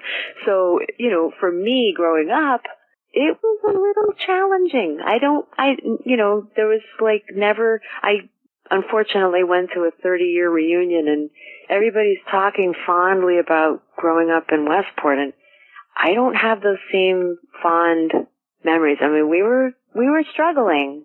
Mom, it's okay to say it. Like that's what kind of makes it. Dad did everything artistically and creative, creatively. Like he was a, a, so prolific, but we weren't like driving the Mercedes Benz around town. No, but uh, your dad did bring, I don't know what year it was, the Jaguar home. And he did own a Lincoln at one time, too. Yeah, like he liked saying, right, that we owned these fancy, he had a giant Cadillac, like a 1972 Cadillac that he was, he really loved. And my mom could never find a parking space for it. um, so, yeah, I mean, it was just kind of like, uh, remember that show, The Munsters? the black and white show where like everybody was like kind of like what's going on in there? And they were puzzled by whatever seeming it was kind of like we were the oddballs on the block. Maybe not as maybe the Munsters isn't the best example. Sanford and son. Sanford and son is a better 70s reference um, but we had a caboose in the backyard and you know like all this weird stuff and i loved my parent like the fact that i grew up with this like it's amazing like I, cou- I wouldn't have wanted it any other way. And and if I ever sound like oh yeah my childhood was it was only with school stuff, like socially socially fitting in with the, all the other kids that was a little tricky. But what were you going to say, Mom? So the caboose in the yard. Well, that um, he spoke to Grand Trunk Railroad comes to mind. I think it was some sort of convention. He also spoke at conventions too, IBM, Dow Jones. Yeah, like he was hired to do lectures, right? Right. Yeah, he would he would do a put on routine. Uh, I mean, he would come on like some you know very officious kind of uh, um, know it all kind of a guy, uh, and be introduced, you know, uh, with some sort of like idea that somehow he was some superior person, and he would start to denigrate their business little by little, telling them how this is terrible, this is happening, what's happening is bad, you know, the future isn't good, and blah blah blah. And there's so much negativity that after a while people would go, oh my god, you know. But then he'd start uh, allowing a little bit of the humor to kind of slide in, and uh, sooner or later he would reveal he was really a put-on artist, and was just having fun with them, and they'd all be laughing and have a good time. So it was something he did a number of times, and they were we called them the Westinghouse guys. They were guys he met, I think, through the Mike Douglas show uh, years before, and they would somehow like he did a convention where he played a golf expert or a, a, a guy who won a lot of awards or whatever, a lot of money, and he never played golf at once in his life. But he was teaching all these executives at this convention uh, ballet positions, and so I mean they fell for it because he did it. He got he went to some some very expensive New York store and got out, outfitted, you know, with all these wonderful golf looking clothes, you know, and he pulled it off. He made himself look believable. So in some cases, like he'd be invited to a party to, to insult everybody. And he was so good at it that he'd eventually have to leave because people were hating him, you know. So I mean, he would do stuff like this, and people would come up with the idea, you know, not his idea, but they would come up with an idea, and he'd say, "Okay," you know, and he'd do it.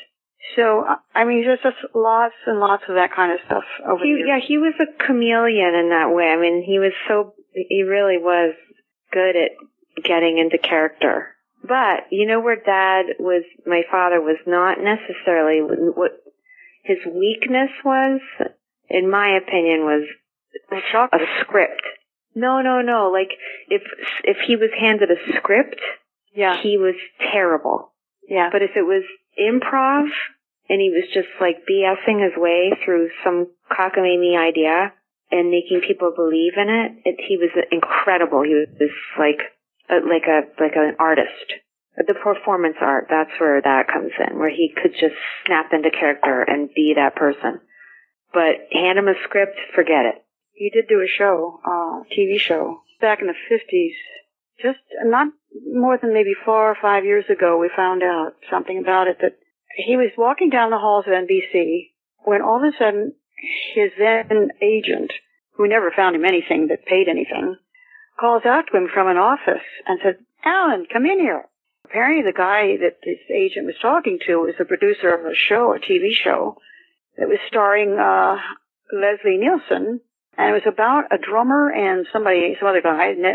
Nielsen was playing the other guy, but they needed the drummer guy. They needed the actor to play an actor who could drum or a drummer who could act. Well, Alan, they asked him, uh, well, tell us, are you a drummer? And Alan found two pencils on the desk and, and showed them that he could drum.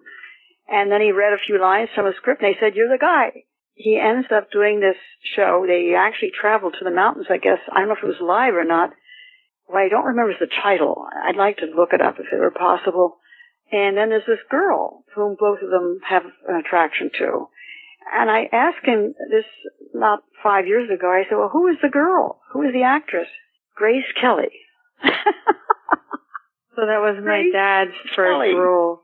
I said, well, my God, did you hit on her? I mean, she's blonde, you know, you, you like blondes. And he said, no, she was kind of at the back of the bus, minding her own business, you know, I, but I'm thinking that is really, uh, you know, that really blew me over. Grace Kelly. Well, it was in her early days before she was Grace Kelly, you know, before she was a big star.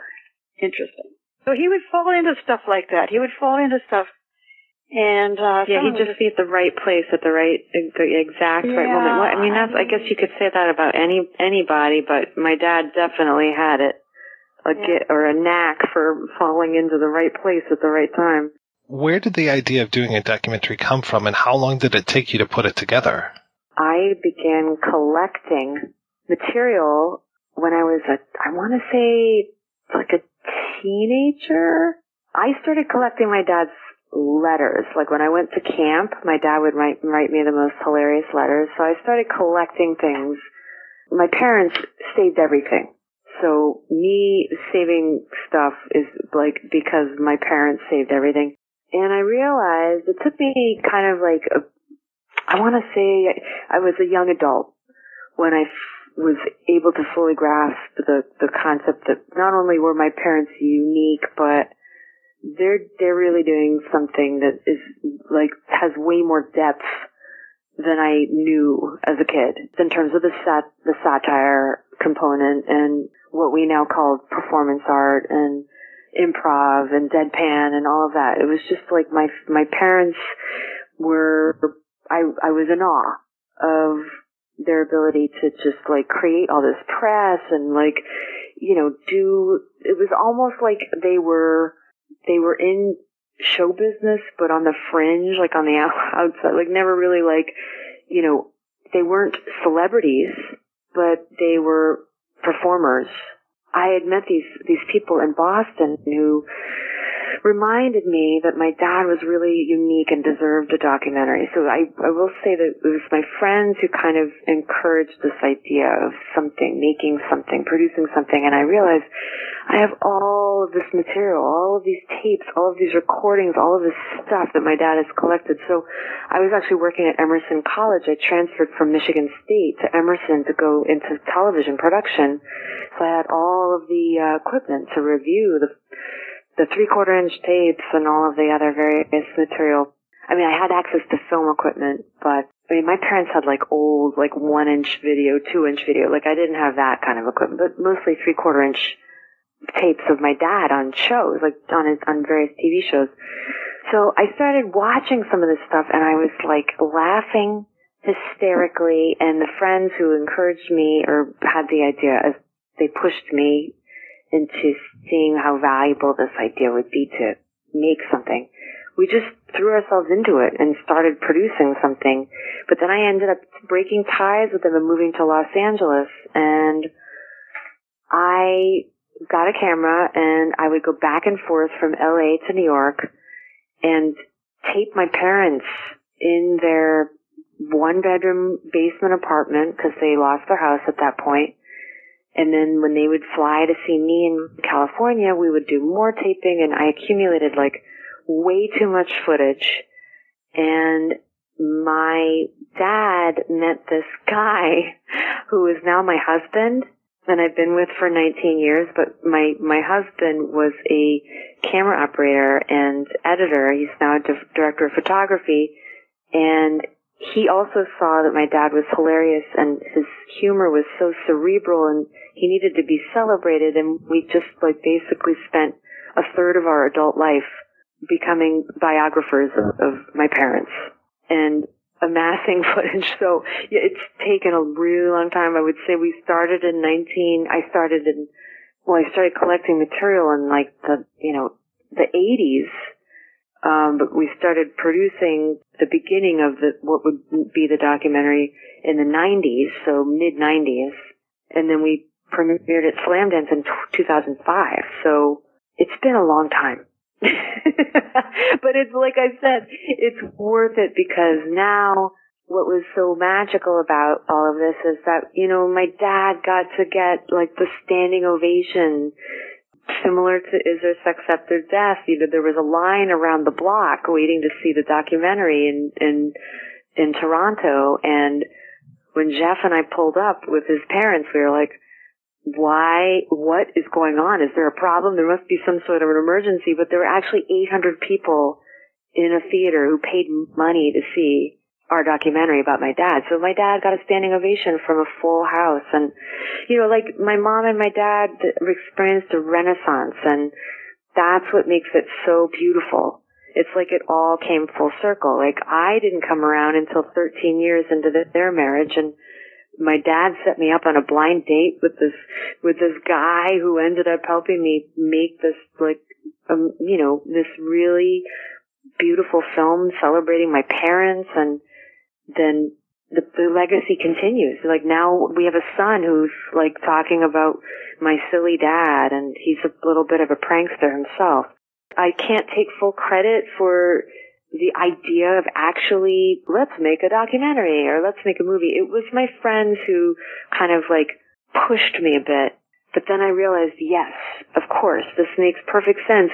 Eh, but then I kind of realized that I needed to do it by myself. So I was on my own for several years. And then Jeff came into my life and we just, we worked together and I don't think I would have finished it. I don't think it would be the same quality. He really brought his creativity and his editing expertise, his shooting. His, he's like a, has a beautiful eye. So he shot, I think, 50% of what in, is in the final film. And I, you know, I had shot a lot in LA and we basically went through hundreds of hours of raw footage and my parents' archival material. And I mean, it, there was no way one human could have done it. So we worked, I had a partner in crime and Abel raises Cain. There it is. I stole my dad's title too. It was his title for his book, but it, okay. He, yeah, I'm sorry about that, Mom.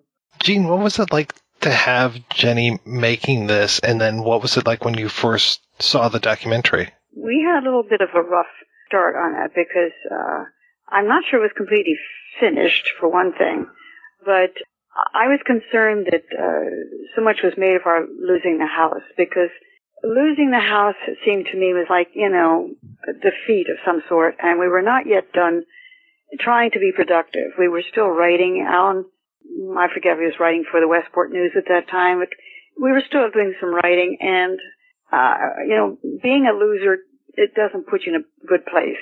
I was a little apprehensive about being prominent in the documentary. I think that was my main concern at first, frankly. And being a loser in Westport wasn't what you wanted to be. But we were already losers in Westport. Well, I never that that may have been true, but um, you know, it, it was kind of an acknowledgement of the fact we we were, were you know, uh, we didn't get treated very well uh, by the bank and, and others as well. So, it was a little um, traumatic. I mean, I think if we're going to be honest, that it was a terrible time in our lives collectively. It was it was awful. Yeah. Because the sheriff literally came and, you know, put a lock on the door and they had to be out. And they had only like, you know, 24 hour period to pack. Like it was insane. Mom, but what did you think? So, so, oh, oh, can I just, so yeah, I excitedly flew home though with the, with the rough cut that we had submitted to Slamdance. And my parents sat still and were silent for like four minutes after the tape ended. And then they produced seven pages of notes of suggested changes. Do you remember that? I don't remember that at all, no. Yes. And and then but then mom what happened? The the critics were kind except for one guy at Variety, but everybody else we got a good rating on Rotten Tomatoes. And the screenings at film festivals led to more screenings and you guys went to screenings and we traveled all around the world. Like it was kind of a good like it was like a high, right? Well, it, it felt like uh, at last we got some sort of appreciation, you know, for all the stuff we did in our lives uh, yeah, it, it was kind of a, a good feeling for sure. Yeah, I mean, Jennifer won the best of this and best of that, and we wouldn't have won. Germany. No, know, no, Russia, no, but it it was your story though. Like yes, we just basically took your story, so it's not like we won. It was you and Dad yeah, were the ones well, who were being honored. I, I'm not sure. I, sometimes yes, people did. There were people who who there was one man who, who contacted Alan who said, you know, you changed my life. Uh, I read one of your books oh years ago and it changed my life. And Alan said, well, you know, send me $5,000. well, he, he was a man with big money and he, he put his money where his mouth was. You know, I mean, yes, those things do. I mean, you realize, uh, although you, you wonder, well, where were you all my life, for Christ's sake? You know, I could have used a little applause before. Uh, but, um, anyway, it's nice to hear those things. And, uh, as I say now, they're calling it performance art. We never saw it that way. We thought we were doing satire. And sometimes there was, uh, a point in it that we were trying to make, uh, for sure. And other times maybe a little revenge here and there. I don't know. But Alan got a lot of news, uh, you know, made a lot of news over time. And I did as Yetta. I ran for president, in case you didn't know. Did Uh, you? Yeah, my mom um did. Yeah, StoryCorps did a whole thing on Yetta. Um, Yeah. So I was gonna say though that like part of the fun of all of this was that we got to go on the road together. So it's like you know the Abels, my husband, our baby, our dog. We're driving around in a van, and you know it just turned into its own adventure. It was just like the never ending adventure that just kept getting more interesting.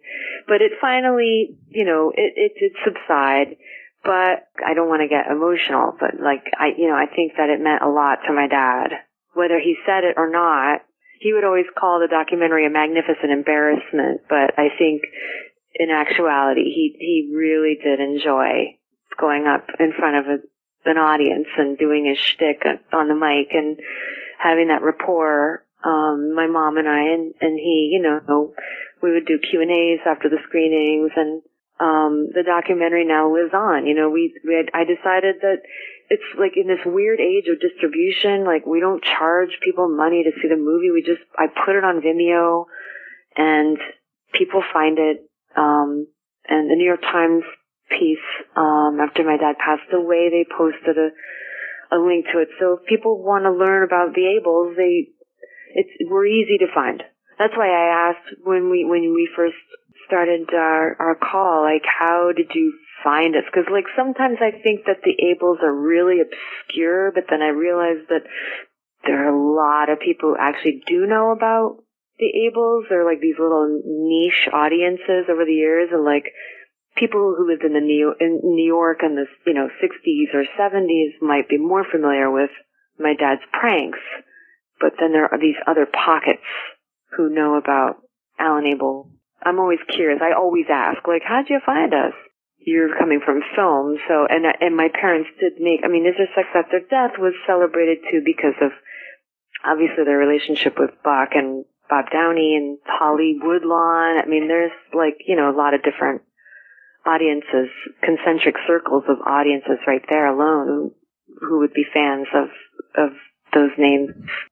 But I think it's funny that, Mom, you didn't mention that uh, Arthur Albert was somebody who came from like a random call that Dad made to Well, Columbia.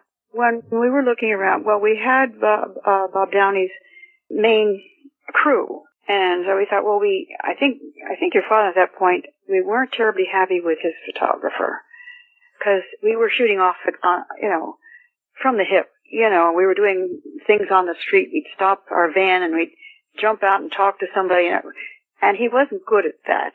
We needed another photographer, so uh, Alan went to Columbia and asked the professor there of uh, presumably the film department, and said, "Who's your best student?" And he said, "Arthur Albert." We got Arthur Albert to uh, initially shoot the stills, and we liked them so much we thought, okay, let's. I forget at what point uh, we we asked him to bring his camera, or I think he borrowed one or something, and he shot something uh, for us. We liked him better than the other guy, and so uh, we stuck with Al, uh, Arthur, and uh, we also had additional Downey people, Burley Ortiz, and I think there was another one or two that came along. Definitely, he did all of the faking. Arthur did. I I know I know he's shot a lot of films since, but we were his first. I'd be curious to know um, more about his feelings after all this time to look back. Um, I think it was a good experience because he got his first job through you. I think it, he's it's positive. He say he views you positively. The well, Abels. we we were um, obviously not filmmakers per se, and uh, here we trusted this uh, really young guy. I think he was about 18, 19 or something, and uh, had long hair, vegetarian. I remember that. And um, I don't know, just uh, you know, was, he was new to the world. It's like he was just you know broke out of his shell, and he was very shy and a very sweet guy. And And I, I we, well, go ahead, down. He, uh, well, ultimately, when we finished some of the footage, he sat down and uh, started running around. I stood behind him, and we were starting out the edit. We're going to talk about the edit. And so he would run it, and I would say, oh, wait, back, back, back, back, back, back, back. You know, if you do that a few times, and he said, turned to me and said, "You're going to have to edit this." I said, "You're right," and so I did. yeah, you can't, you can't. Uh, I mean, you know. But did he teach you how to edit? I, I guess I'm not sure how I even learned. I sat down at a KEM with three heads and and we looked at uh, initially we just looked at rear um, raw footage, I think, and just just trying to do just just get familiar with it. You know, and we went down the film the film building way down. Oh God, it's way downtown uh, somewhere, and we walked back in the morning and and, and like seven o'clock in the morning because we had the night shift were just kind of trying to familiarize ourselves, trying to get just kind of get cozy with it, you know. And suddenly I looked at the burden that was there. A lot of footage. I don't even know how many feet we shot, but it was a hell of a lot. Trying to figure out how do we begin. And so um, I began by everybody who did a bit. I pulled together the best things and and built little re- reels of everybody's stuff, and then started work around that. It really isn't a huge task. If you had someone over your shoulder telling you what to do, it wouldn't be fun at all. That's kind of like how Jeff and I operated too, which is funny because we weren't documentary filmmakers. I mean, I had a TV production background. Jeff had a news background. We had, you know, neither of us had ever produced or directed a documentary, but we just kind of like threw ourselves in it. And, you know, I took the classes, uh, at, uh, oh, I can't remember. It was like the big studio in LA. Basically, I, I learned how to, how to, how to edit on Final Cut. You didn't need to rent an Avid anymore. Like it was like the timing was such that we could actually make this thing in our living room. And I think Jeff and I became shopping bag productions like my parents, you know, like just kind of by the seat of our pants. But, but we winged it and we did it and it was actually like people, people enjoyed it. Like the, me- the, the story resonated with, with people and it was just like, a very parallel experience is is what I want to impress upon whoever's interested in this and that you don't need to be a master but you just have to have the passion you still need to learn the basic rules of whatever whether it's editing or shooting I know a lot of people make stuff that's not really watchable, so it's, it's not just all passion. You do have to know what you're doing. So t- I forget that, erase that. But if you really care about a topic that you think deserves to be presented in a format, whether it's documentary or film, you need to just explore it because I feel like I don't know what I would have done if we didn't do what we did. Like I would look back on my life, like now I can at least, when it's my time to leave the earth, I can say at least I made a documentary about my parents. You know, like it was just like, if I didn't do it, then it, I'm, what, why else do I exist here if it's not to preserve my parents' unique history? I mean, mommy, I know that sounds really harsh and crazy, but isn't it kind of funny that it all happened the way that it did? Well, yeah, and your existence, frankly, is is due to good reviews. Right. My parents went home from his sex after death and they conceived me. I came along 13 years after their marriage. Like, how weird is that? There was no baby before then, but here I am, good reviews, and now I, I, I, here I am, and now I'm gonna, you know, become this person who feels the necessity, compelled to document my parents' lives. Very bizarre. I was curious how you ever knew if your folks were being serious or not, because your dad and your mom can just be so stone faced when they're just I know. BSing like crazy. I know, I know. Well, that's what I mean. Like, I'm enjoying listening to my mom tell these stories because I, I'm like, there is no way that Mike believes any of this right now. No way did this really. Oh yeah, John Wayne's plane. Oh yeah, the Abraham Lincoln guy gets out of the car and there's a gun pointed at him, and like none of it makes any sense. You know, the things that that happened in his life are. Uh, like he was, he was showing me. We, we made a sample reel of his sex after death, we shot a number of scenes and we edited to, to a point where I was like a good half hour or so. And he would show that looking for, he's looking for a backer basically to finish the movie. So he showed it. I forget there's a, there's a place in New York where that sort of thing is done a lot. Um, and he, he heard a familiar voice laughing at the back of the theater. It was Cary Grant. And he'd been in the building or nearby or something. He happened to happen by, heard all the laughter.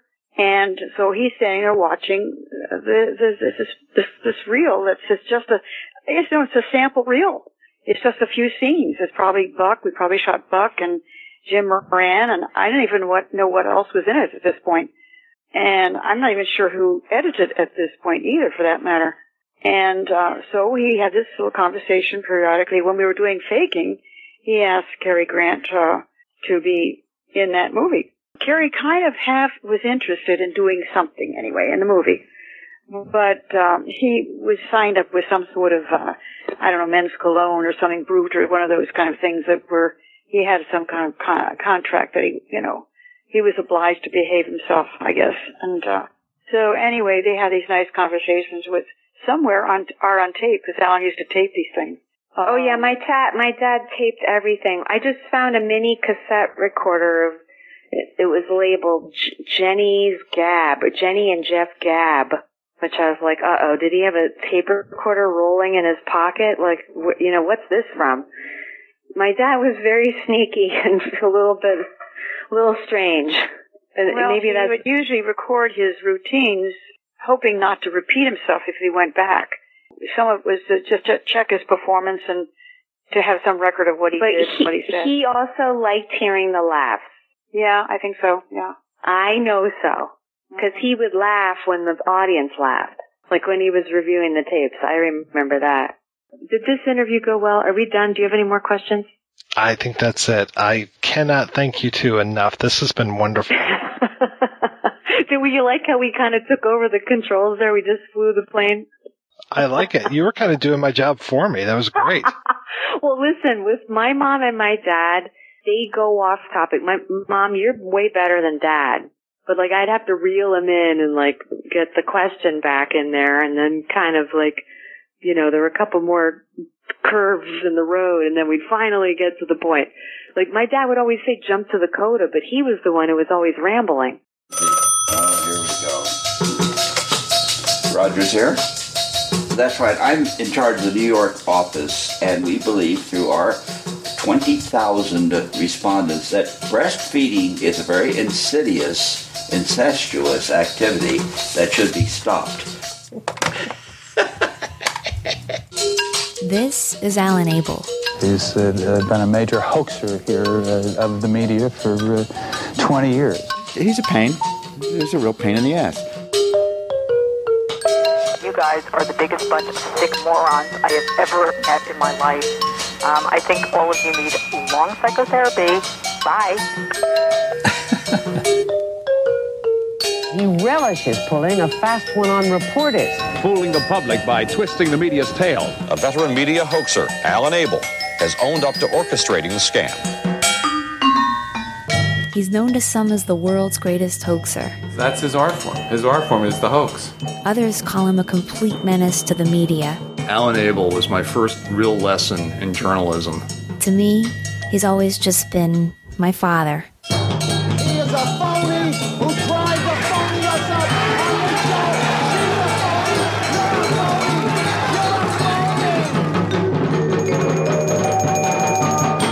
All right, we are back and we are talking about is there sex after death? And I think we'll be spending a lot of time talking about the documentary on Alan Abel, which is Abel Raises Cain. What an amazing career that guy had. I didn't realize until today when I rewatched the doc that that song at the end, Mary Jane by the Profiteers, it said that it was written by Alan Abel. And I went back and I looked and I was like, oh, okay. I didn't, first off, I didn't know that he wrote the song. Second off, I didn't realize that it wasn't recorded for the movie. I went back and looked and this came out in 1958, this song by the Profiteers. and so I now have a 45 on order from Discogs and we'll see if it makes it here in time for me to use that as the closing music. He's credited with doing all the music for the documentary and it, it's something that the documentary didn't really point out. I mean, it did say that he had this career in music, but I didn't realize he had all these records except for the, uh, what was it? Professor Paradiddle. I knew about that record so yeah, it's, it, it was kind of like, oh, geez, I wish, uh, I wish there was more stuff in the documentary about the his non prank career. It's funny, Skizz. This is the second documentary that we've talked about, probably in a month's time, that was made by a daughter about her father. And I have to say, I like this one a little bit more. I think this one's a little bit more put together. I actually, I was the projectionist when it premiered at Slamdance in 2005. And then, you know, uh, like a, a, decade later, I was the projectionist when, uh, Art of the Prank premiered at Slamdance, the documentary about Joey Skaggs. So yeah, every, every 10 years or so, there's a, a prank documentary at Slamdance that ends up being a film that I will watch over and over again. I, have lost track of how many times I've seen Abel Raises Cain, but uh, you know, I do love it. I, I just love, I love him and I, I love, uh, certainly fascinated by pranks and hoaxes and, you know, Andy Kaufman from an early age was somebody that I couldn't get enough of, even though all my friends thought he was an asshole and couldn't understand why I liked him. This was the first time I got to see this this documentary. This was new for me and I loved it. Oh my gosh, like this is it just it made me love and respect Alan Abel so much and and also just is like, man, artists like that are so important. I think now more than ever with the current landscape we're in where it's just sort of, you know, what is even truth anymore? This is all done to kind of basically kind of help encourage people to critically think. And I once knew a lady that uh, would teach critical thinking to adults, but she told me, she's like, people should be teaching this to kids. Like these are just something we should all be raised with, you know, and, but we're, you know, most of us aren't. And, um, you know, hoaxes like this are really good to kind of, encourage that. I know there was a journalist towards the end of the film that even though he admits Abel's pranks were a pain in his ass a lot of times, he was like, basically, he was grateful because he's like, at least these are done for fun. As opposed to, you know, all the politicians and big businessmen who basically will lie and put out, you know, but it's not really done as a hoax. It's just more to kind of shape things for ulterior motives and profit. It's weird to think that, uh, and I guess I'm sort of turning turning my back on uh, how I used to love these kind of hoaxes because at this point there are people that think that everything from the media is a hoax and yet QAnon and Pizzagate are not. and I kind of feel the opposite. I feel like they're looking at the wrong wrong things as being hoaxes and not being hoaxes. So it, it almost makes me wonder, like, how much damage have these uh, pranks and hoaxes done over the years? I still get a big kick out of a, a really good one that, that's funny and, and fools a lot of people. Kind of the cool thing with Alan and just the idea of like doing a hoax not for, you know, because they had that story where he was doing the organization to clothe animals which had the great tagline, a nude horse is a rude horse. But yet a, a lady took it seriously and sent him a $40,000 check and he refused to cash it. He was like, that's not why I'm doing this. But the idea of kind of doing pro- like hoaxes both for humor, but also to kind of reveal something about a culture, I think is really fascinating. And for some reason, this may be from left field, but it makes me think of the band Crass, which were like this anarchist punk group uh, from the UK in the late 70s, early 80s. And Um, and they're very cool. But they actually did a prank where they released a single and they, but they dressed it up like, I think it was something called like My Perfect Day or basically made it look like it was something a bride plays on her wedding day. And it's all loving. And they put it in like these little romance magazines aimed at women. So people would pay, pay money for this. They get home and they play it and it was fucking crass, which is not romantic. They're doing songs like Shaved Women and, you know, just doing very, very political, very radical art. And so a lot of people were like upset by it. I thought it was hilarious because it's, you know, a band that did a song called Penis Envy is somehow getting their anarchic work in like these, like the equivalent to probably like Cosmopolitan or something. and I love I love shit like that. I I, I like art pranks a lot, but Sk- but Skizz, I I totally see what you mean because it's you know the time period we're living in now. I just it, it boggles my mind what people will believe and what they won't. You could literally with some of this stuff, you could just use the barest minimum of critical thinking and realize, yeah, that this is horseshit. Like, yeah. There's no basement in that pizza parlor. Like that, that should stop that rumor right there it's a weird time to see onion headlines and then to see somebody quoting those onion headlines as if they were real. And it's just like, no, no, no, no, no. Do your fucking research. And I don't understand how people then have a pulpit to be able to get up and say those fake headlines for a politician to be like, oh, well, I saw today that they're uh, milking babies and that's how they make baby oil and stuff. It's just like, no, you know, it's tough. And then you get the ones that don't do it as well as the onion. You get like the hardtimes.net and you're just like, oh man, that's so close to being funny, but it's almost too true. And I can see dumb people believing this. And it's, yeah, it's tough it, cause I, I like pranks and I like a really good prank, but last year, 2020, when April Fool's ran, uh, came about, I was just like, fuck this day. I don't want to see anything. We're in lockdown. I don't want to see anybody making fucking jokes this year. The joy of April Fool's has been completely just violated from us all. Because at this point, it's just like, no, it's everything's too stressful already. Don't add to it. I was trying to think of good April Fool's pranks that sort of fit in with what we're talking about. And uh, you're probably all aware of the 1957 BBC April Fool's Day joke that they pulled uh, about the uh, spaghetti harvest. It isn't only in Britain that spring this year has taken everyone by surprise. Here, in the Ticino, on the borders of Switzerland and Italy, the slopes overlooking Lake Lugano have already burst into flower, at least a fortnight earlier than usual. But what, you may ask, has the early and welcome arrival of bees and blossom to do with food? Well, it's simply that the past winter, one of the mildest in living memory, has had its effect in other ways as well. Most important of all, it's resulted in an exceptionally heavy spaghetti crop. The last two weeks of March are an anxious time for the spaghetti farmer. There's always the chance of a late frost, which, while not entirely ruining the crop, generally impairs the flavor and makes it difficult for him to obtain top prices in world markets. But now these dangers are over, and the spaghetti harvest goes forward. I saw that as a kid. I, you know, it was years after the fact. I saw it sometime in the 70s. And I think it was actually shown on TV here in the States on, on April 1st without any setup. And I was, even I was looking at it as a kid thinking, spaghetti doesn't grow on trees. What the? and then when they, they explained what this was, I'm like, oh, that's hilarious. That may have actually been the beginning of, of my fascination with pranks. And to this day, like every now and then I'll look that up on YouTube and it's still really well done. It's really funny.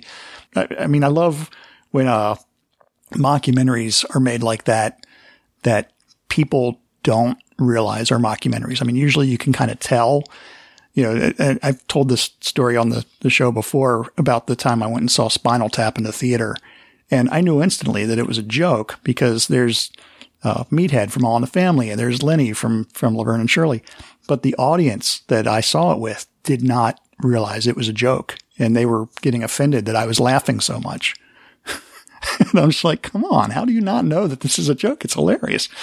So, and then a, another good example would be the, uh, Forgotten Silver the uh, Peter Jackson Costa Botes film, where they basically created this filmmaker, Colin McKenzie, And this thing aired on, on national TV and people were like saying, this guy's a national hero. Like we need to be celebrating this guy. Like he, he invented movie cameras before anybody else. You know, he did all these things. He broke all, every, all the history that we know of. This guy had a hand in, except before the history that we know, you know, like before the Wright brothers, this guy documented, you know, the first air flight, you know, and all these things. And then, you know, a day later, they had to say, well, no, it was a mockumentary. The whole thing's a joke. And people were like really outraged. But, you know, if you watch it now, I mean, it's from 95, 96, something like that. It still holds up. It's like a really brilliant mockumentary and you could see why people may have been fooled by it. And I love that they can play with those elements, those like self-serious narrators, the talking head interviews, just all of those things. It, it's so rife for parody and I like a really good parody, but yeah, it's been tough lately for maybe like the last four years to just kind of let go and, and enjoy those kind of things because yeah, of all the people that are believing just the stupidest things in the world. Like, uh, the shaman QAnon guy who's just like, I don't believe President Trump anymore. And it's like, okay, you don't believe Trump, but you still believe QAnon. You still believe an anonymous person on the internet who's posting ridiculous things about JFK Jr. being alive. Okay. Yeah. And yeah, it's just, it's so prevalent. It's just, it's driving me crazy to even look at things that I used to think were very funny, and now just like, no, don't do that. Don't talk about Idi Amin getting uh, marrying a Jewish person from Long Island to get a green card because people are going to believe it. People will believe that Idi Amin's still alive if you tell them that. Skizz, your story about Spinal Tap. It's funny. In college, I remember showing that film for the first time to a friend of mine who had never seen it. She went into it. It was, you know, she was not into cult film at all. And I was like, oh, this is one of my favorite comedies ever. And we made it halfway through and and she was horrified. And she her breaking point was that scene we're in the hotel room and they play cups and cakes on the radio and the DJ says from the where are they now file. She made me turn it off. In my defense, this is the same woman that made me watch Eyes Wide Shut and White Chicks. Okay. She should have finished the movie. Okay. I finished both of those movies. So, Becky, I know you'll never hear this. it's, it's weird with people that, you know, I don't know if there's some kind of lemming like and obviously the a case and another case of sort of like false hoaxes you know we use lemmings as a phrase of being like having this drive to just throw yourself off a cliff and that was all thanks to a Disney documentary, a nature documentary. And turns out the filmmakers forced those poor creatures to their fucking death. Lemmings don't do that for real. And that's the worst kind of hoax. Well, other than QAnon and stuff like that. But, but I don't know. But there's something, I don't know what it is about humanity where I just think sometimes like there's some innate stubbornness to hold on to some sort of outdated like ignorant, willfully ignorant kind of way of thinking that holds them back. I mean, I think with a lot of people, they don't realize they're doing it. Of course, I don't think anybody goes to anything being like, I'm going to be willfully lied to. But then the rest of us are like, man, if you really just sat down and thought about this with any kind of clarity for like at least two minutes, you would, you, you would see through the fog. So I don't know. It's, I mean, not to be depressing. I think there's always, I mean, I think there's always hope and there's always people who are innate critical thinkers. You know, we just need more of them. People in the media oftentimes know when it's a hoax or a prank, but they don't care because they know it's going to be good for ratings. I mean, that the whole Donahue thing, that the feigning spell on Donahue was planned. Like it was a Donahue producer that, that brought Abel in and asked him, you know, can you do something to help us boost the ratings here? And I mean, I remember friends in the 90s that uh, made up stories and got on talk shows like Jerry Springer. And, you know, the producers could see through the story. They could tell that, that, you know, they were, it was a lie, but they put them on anyway. I mean, there, there's like a, there's a local band from Baltimore that ended up on Jerry Springer. The YouTube clip of that gets shared around Facebook at least once a year here in Baltimore because it's kind of legendary. But I mean, it was pretty common at the time. I think most people on those talk shows were actors or, or, you know, people playing a prank. Well, our friend Scott Kalanico, I can't remember which judge show it was on, maybe Judge Harvey or something like that, when he uh, allegedly hired the lady boy for his friend's um, bachelor party. I mean, that that was 100% bullshit. And yeah, it's just like these producers have to know. And it's, you know, it, makes you crazy because you're like, okay, if Alan Abel can get on to Morton Downey Jr. or any of these other talk shows and be this Omar the beggar character or any of these other characters that he's being, who's to say anybody else is real? I mean, it, Omar the beggar, for whatever reason, Heather reminded me a lot of El Duce. And I just kept thinking of like all those clips we saw of El Duce on different talk shows. And I'm just like, okay, so was that real? I mean, it, it, he was just doing the same thing, saying inflammatory things because you're going to get ratings. And you just wonder how many of those people that you see on those panels are actors or are fake. And it feels like 99, maybe 100% because it's just, it, it's, it feels like it's all artifice and all the business of show business. It reminds me of like when there were newspapers and I was getting written about. Pretty much every article ever written about me had at least one factual error that, that, you know, somebody could have easily fact checked that and they didn't and it, it just didn't matter, you know, because the next day there's a whole whole nother newspaper full of articles. I'm trying to make some kind of point about how you, you don't know what the truth is. I mean, to, to this day, if somebody writes about me, they talk about my teenage years in a certain part of a certain suburb of Baltimore that is not where I spent my teenage years. And it's because one article 20 some years ago said that it was. And I'm like, you're, you're using research that wasn't fact checked, you know, rather than just asking me for the truth. All those years ago when I was in the New York Underground Film Festival, it's like there was one article that was written and then all the other articles just seemed to take from that article instead of actually calling me up and asking me the questions and letting me clarify stuff. And so, yeah, it really just pulled the blinders off as far as how and I'm sorry, journalists, how lazy a lot of journalists are because they just want to go the easy route. You know, it's like when I started to get uh, press packs for uh, films, and there would be things that were incorrect in the press packs, but then you could see those things being printed over and over and over again in every single movie review, and you would start to realize people maybe they aren't actually seeing the movies because they just seem to be quoting from the press packs and the press releases. And it's just, it's really discouraging to realize just how little work is actually going into this and how much copying and pasting. And this is before like word processors were really easily available and just, oh, here's a release here. And it says, uh, this guy was born in 1937. Okay. I'm just going to print that. And yeah, if you look up in another source, you'd see it was 1939. But, you know, that's what it says here on this piece of paper I was handed. That's what I'm going to do. Well, and I think on top of that, like you mix in the fact that people just, I think, tend to have a very short term cultural memory.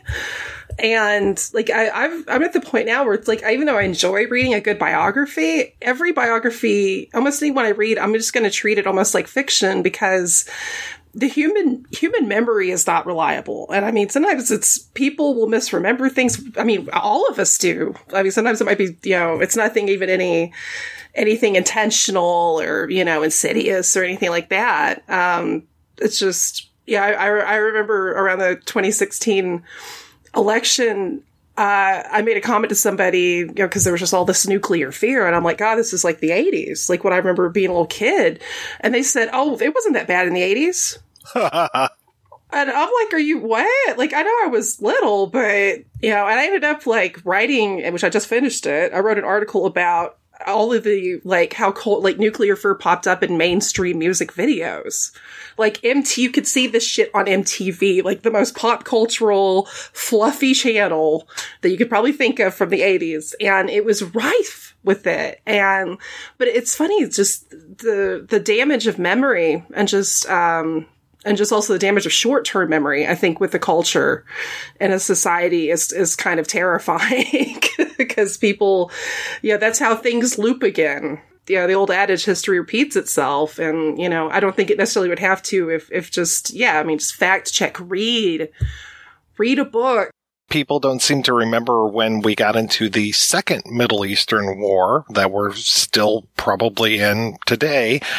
The whole thing about the uh, the the girl that testified in front of Congress about uh, Iraqi soldiers coming in and taking these babies off of uh, out of their incubators and and basically killing these children, and then you find out that the woman was actually the daughter of the Kuwait ambassador, but nobody did the corrections. Uh, the, we saw the story about the Iraqi soldiers taking the babies out of the incubators, but we never saw, and this was made up 100% and this girl lied to Congress. No, we don't know that part of it. And it's just like, oh, it drives me crazy. I got so much shit how they're talking about nuclear stuff. I got so much shit when I, we did the uh, episode on Miracle Mile and I talked about how petrified I was of the idea of nuclear annihilation in the 80s growing up and people were poo pooing me like, oh, it wasn't that bad. Same thing that you're getting. Oh, Oh, yeah, God. it wasn't that bad.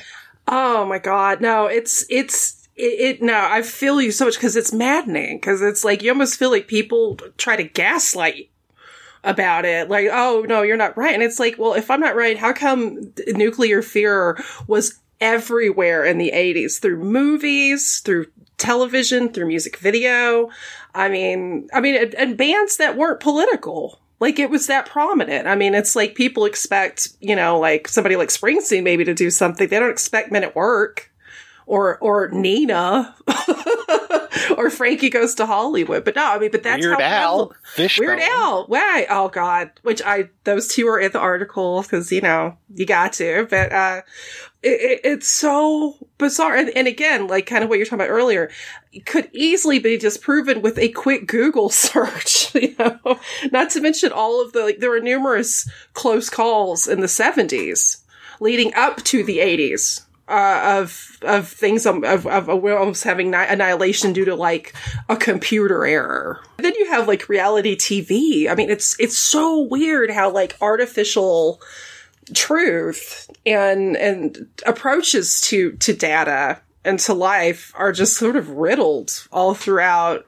American culture. I mean, whoever who would have thought that shock treatment like would be, you know, so prophetic It's that that misuse of the term reality when it comes to reality TV. When you watch enough and you're just like, oh yeah, this was 100% scripted. You know, you watch whatever that Gene Simmons one was and you're just like, sorry, this is a sitcom. You know, the situations that Gene gets himself in are as ludicrous as the situations that Lucy got herself in in the 1950s.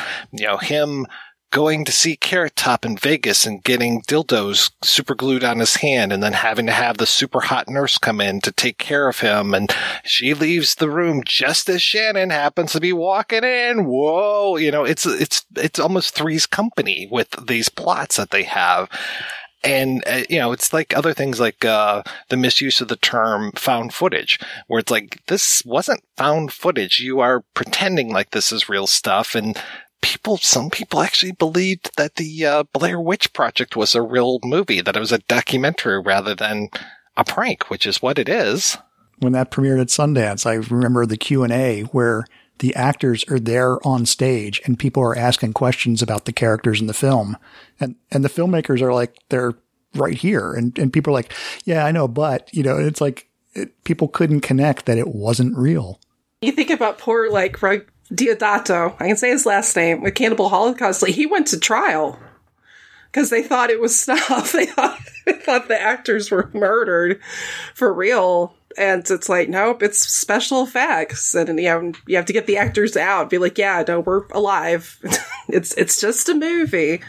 Um, but again, that's for critical thinking. I actually remember arguing with a relative when Blair Witch came out because he was convinced it was real. And I was like, do you really think, A, why would you even think this is real? But B, that a movie theater that you could go in and also see, like, I can't remember what else came out that year. Like, I don't know, like some big budget Hollywood film right next to some movie where these people are legit getting murdered by the Blair Witch. Which, you know, spoiler alert, that relative went on to now he's like some crazy conservative gun nut. So uh, there you there you go. Never would have believed that. I know it was not a shock. Some things you kind of hope, like, man, I hope my cynicism is placed in a, you know, I want to be proven wrong. Please prove me wrong. And then you're proven right. And you're like, well, yeah, sadly called that one. Sometimes my uh, criticism of stuff is so much that I will watch an actual documentary and be like, nope, nope, this is a mockumentary. There's no way that this is real. That one that you and I saw, Skizz, at the uh, the Chicago Music Film Festival, where it was like the guy who's like living in his parents' basement or maybe in their living room, and uh, and I'm watching this, I'm just like, oh, this is a great mockumentary, and then you're like, no, no, this is a real thing. I was like, what? Because I had never heard of the band, and they're just like, these guys were going to be bigger than than uh, Black Sabbath, and I'm like, what?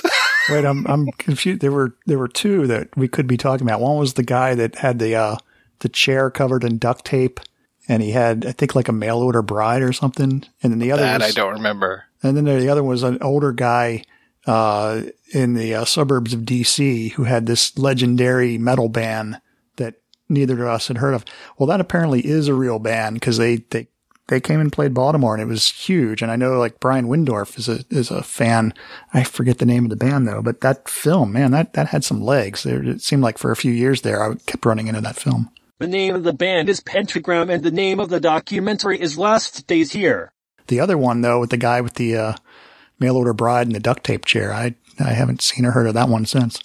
I wish I could remember what the title was. I don't even remember that movie that you're talking about. The second one, uh, the the first one with the duct taped chair. The the other one is the one that I was just like, "There's no way this is real," because and especially because of those talking heads, because they had so many people that I knew that were showing up on screen, going, "Oh yeah, of course, yeah, that oh they were amazing, they were fantastic." I was like, "This is the return of Bruno all over again." But hey, I'm always looking for another return of Bruno. Skizz, I have to thank you for turning me on to the art of the prank. I had never heard of Joey Skaggs before I watched that. I confused Joey Skaggs and Alan Abel. Like I, I have a hard time remembering which person did which.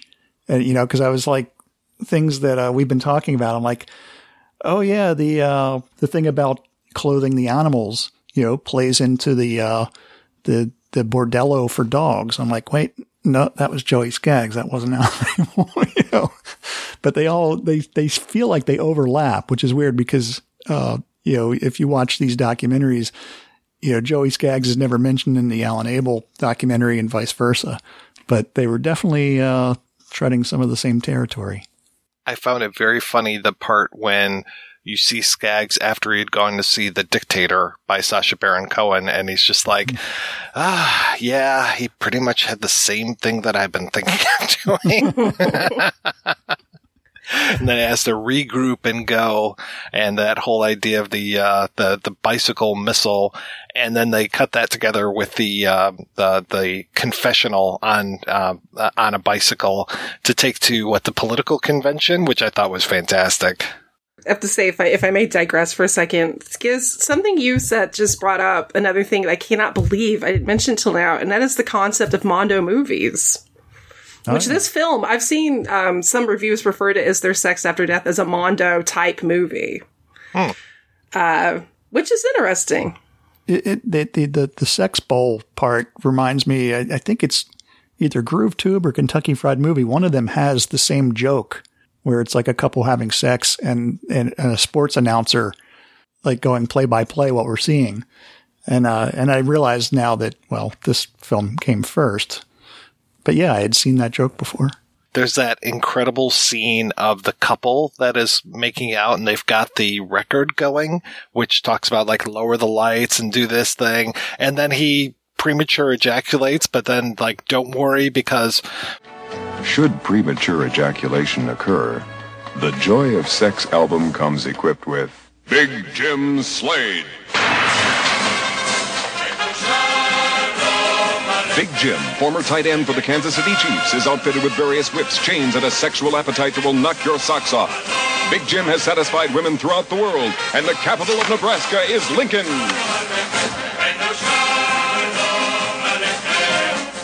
Doesn't he break through the wall like the Kool Aid Man? Like he like busts through it, and I I think it's been years. I do love that movie. I think the the boyfriend's played by Jack Baker. Double check me on that, but I've my memory serves me right. It's Jack Baker who is amazing. But yeah, Big Jim Slade. It was interesting to see Allen Funt show up in Abel Raises Cain because that brought up a whole thing to me of like, oh my God, I've been watching pranks on TV since I was a little kid. Like forgetting about that, about, um, bloopers, bleeps, and blunders, but then that quickly morphed into like being half the show being that and the other half of the show being pranks. I mean, prank shows are still like I, my sister in law, who's usually very into like arty kind of stuff and like, you know, oh, I'm reading this new book about this, you know, these uh, twins that were separated during the Holocaust and blah, blah, blah. And then she loves that fucking prank show that's on like Discovery or whatever, where the guys use secret microphones and, and, and tell each other how to act in front of other people. I can't remember what it's called. Oh, Impractical Jokers? It's, it's Impractical Jokers. Yes. Yeah. You. Pretty much the same thing Letterman was doing. You know, he would put, what was it, the, uh, the guy from Hello Deli. He would have a, an earpiece and he would tell him what to say to these people. I was just thinking of him the other day because I, I was passing by a McDonald's and I thought of when he sent the guy in and he's like, I want a quarter pounder and a half pounder and a three quarter pounder. like Letterman had that whole weird thing about the McDLT, the keeping the hot side hot and the cold side cold. He just made fun of McDonald's for years about that. Yeah, you're right. It was totally that that kind of thing. And yeah, we watched. We were together for like Thanksgiving or something, and my sister in law saw Impractical Jokers was on TV, and she made us watch like three or five episodes of it. And it was like, oh my god, this is just horrendous. My parents love that show. That's how I knew I was like, oh god, yeah, because they made me watch it too. And um, they even like with my cousin, they went to Tulsa to see those guys live. Which how do you pull off a practical joke if you're going to a setting that you know it's gonna happen? Is that just me? I'm like, I don't, I don't know how that's gonna work. But they they had a good time, so you know, no hating. Life is short. Find what makes you happy, as long as it's not hurt anybody. But don't make your relatives watch it.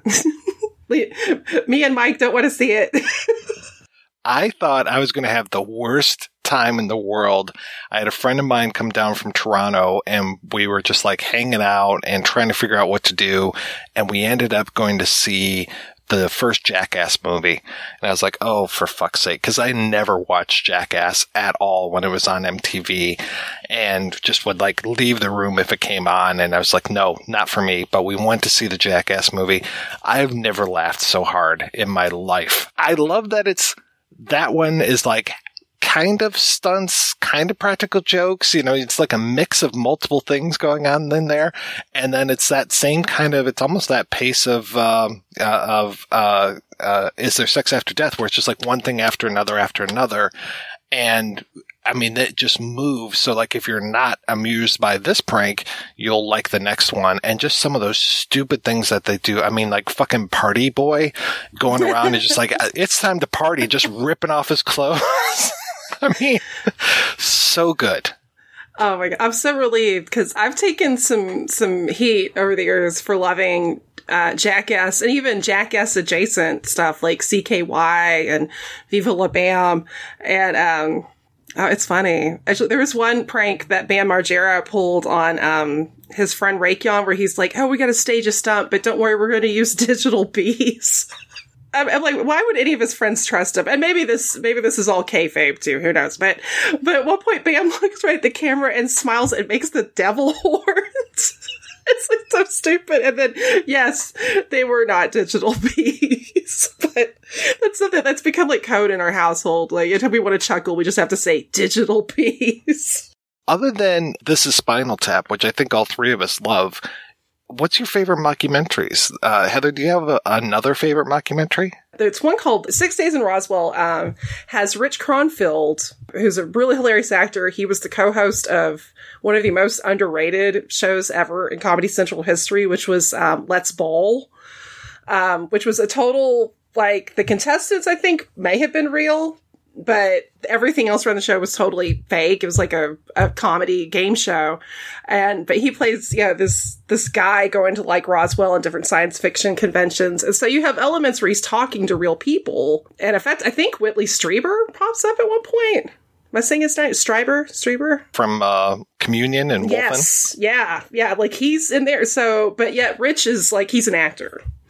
But it's, it's given to you as complete, like, reality. But again, it's kind of one of those things where if you're watching, you know, it's like they say with Spinal Tap, like, obviously it's, there's humor.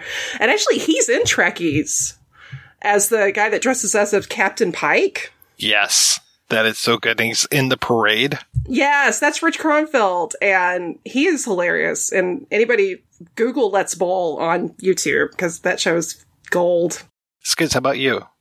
Uh, I'm trying to think. I mean, I, I mentioned Forgotten Silver already. I, I, can think of some documentaries about pranksters that I like, like the Yes Men films. But there's one film that I saw that thinking it was a documentary, and then I was told after the fact that it was all fake. And I've never really researched to see if that's true or not. And that's Exit Through the Gift Shop, the Banksy documentary. It felt very fake to me while I was watching it. It it kind of did to me too, but I it didn't it wasn't funny, which Yeah. made me think like, well, why would you make a fake documentary unless it's funny? I mean, I- but maybe it's so that you don't catch on that it's fake. But I I thought it was a great documentary, and then you know when I was told that it was all faked, I was like, oh, I need to go back and rewatch that, or at least research to see if it definitely is fake. But I I loved that film. I think that was one of my favorite films of the year.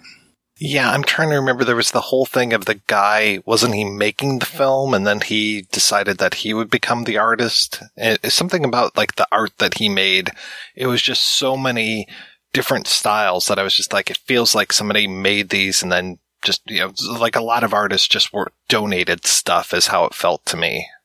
Uh, for me, I mean, of course there's, uh, you know, I'm still here. No, I actually really liked that. And this talk about stupid pop star never stop, never stopping. I thought was very funny, but I have to say, I think Best in Show is my favorite one. That's probably the one I go back to the most and the one that I quote the most. Oh, it's so good. The the little like when he's talking about hieroglyphics and the art of puppetry. and There's like a hieroglyphic of a man with a little puppet hand. Yeah, all those Christopher Guest films, except I, I know, you know, I can tell from the second they start that they're jokes because Right. the actors are so recognizable. I often wonder if the, uh, you know, the Borat films are made to look like it's candid camera. You know, like Sacha Baron Cohen's playing this character and the people he's interacting with don't know. And I'm like, how can they not know at this point? I did like the second movie when they actually addressed that and that all those people are chasing him down going, Borat, Borat. and when he hmm. went into the costume shop and there was the, I can't remember what it was called, but it was just like foreign reporter costume and it was a Borat costume. and he's in the Borat outfit and the guy's just like, this looks kind of like you. I'm very curious how much of those Borat films are real or not. But yeah, I, I still enjoyed those. I mean, the, him and his quote unquote producer. And I love seeing that guy show up in other things where I'm just like, oh yeah, you're 100% a, an actor. But when they were chasing each other through the hotel naked and the guy's got that huge dildo, I mean, it, I was pretty much on the floor laughing at that. We know that Borat's not real. We know that, you know, that's an actor playing that. But I, I do wonder, like, how real are these situations? Like, will he really get all the people to sing throw the jew down the well at the rodeo in 2021 i kind of think he might get a lot of them to do it after the events of J- january 6th i can see a lot of people wanting to throw jews down wells Oh God, they got him on Zoloft. I don't know. all right is there anything else we want to talk about pranks or is this going to be one where we hang up and we're going like oh shit i forgot to mention that William Castle. We- know what he did with his films, but before that, in theater, he uh, destroyed the front of a theater where he was producing a play and uh, spray painted swastikas and claimed that Hitler wanted the star of his play to come back. And the controversy sold a lot of tickets. Know? And it's kind of the same thing, you know, Abel having people picket his film, you know, it, it gets attention. going back to Morton Downey Jr., those uh, swastikas that he drew all over his face, where he's like, "Oh, I got attacked in the bathroom by neo Nazis," and it's like, "How come your swastika is backwards, dude? It looks like you just put that on." I hated that show.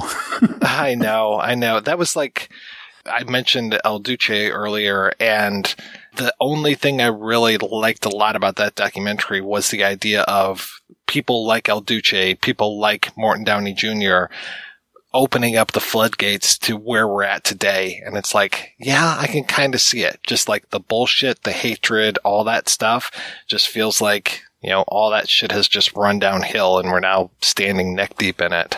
It's taken all the fun out of it. Oh, totally. Well, especially when you compare, because like Wally George, who kind of like a little bit before Morton Downey was same kind of conservative outrageousness.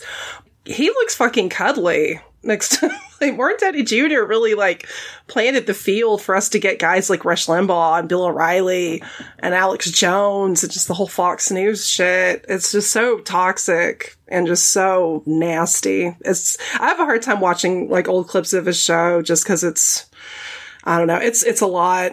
It's a, it's a lot. It's a it's a it's a peek into an underbelly of humanity that I think we're all way too aware of, especially now. All right, let's go ahead and we're going to take another break and we're going to play a preview for next week's show.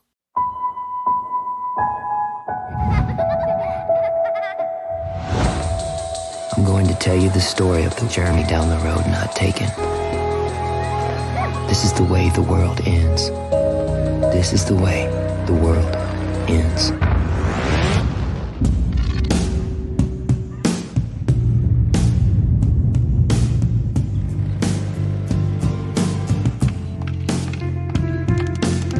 These are the sordid tales of how it all came crashing down. This is an epic Los Angeles crime saga. And you're researching your role? Yes, it takes place in the near future. Scientists are saying the future is going to be far more futuristic than they originally predicted. You're gonna have to wear a bulletproof vest. Let's talk about your film. What's it really about?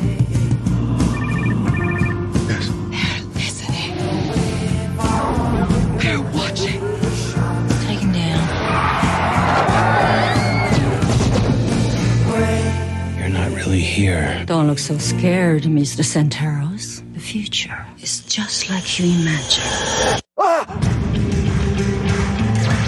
Someone must be hiding it. It's like the nervous breakdown of the century. Nothing that a killer, a porn star, and a tattoo parlor can't handle.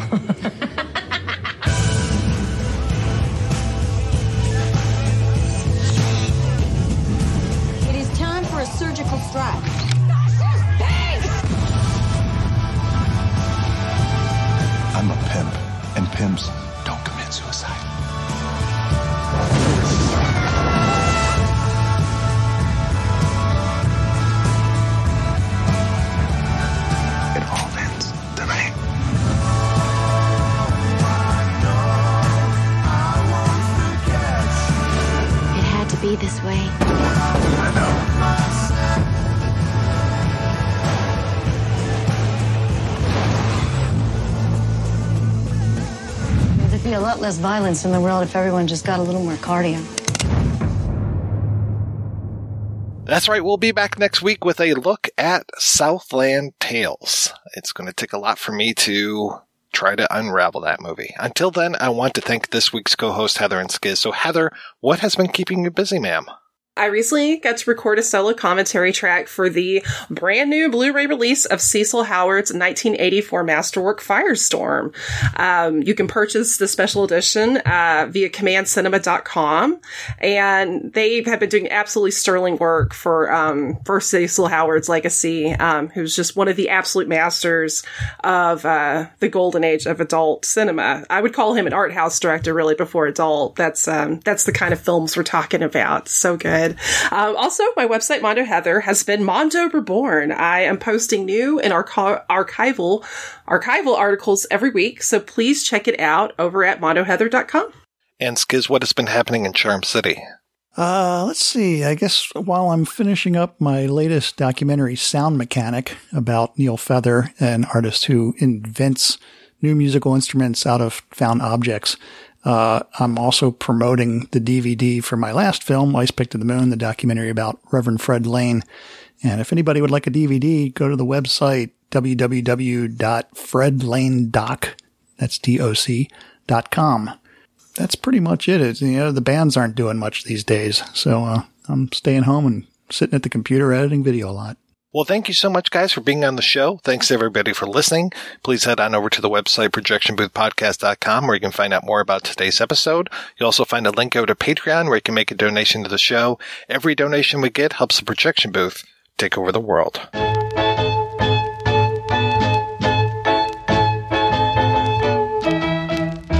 I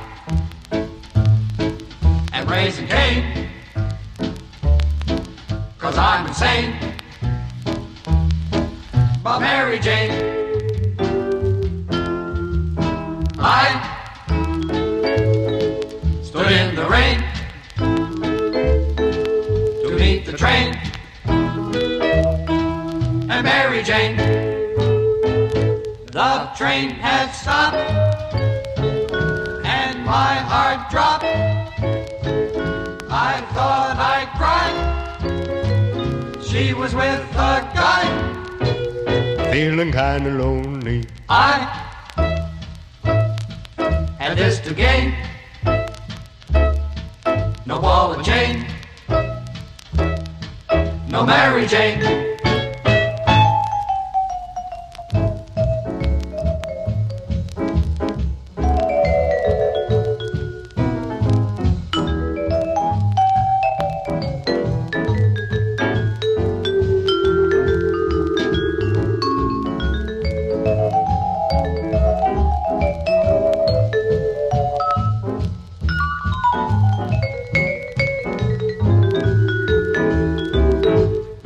Train had stopped and my heart dropped. I thought I'd cry. She was with a guy. Feeling kinda lonely. I had this to gain. No ball and chain. No Mary Jane. No Mary Jane. Mary Jane.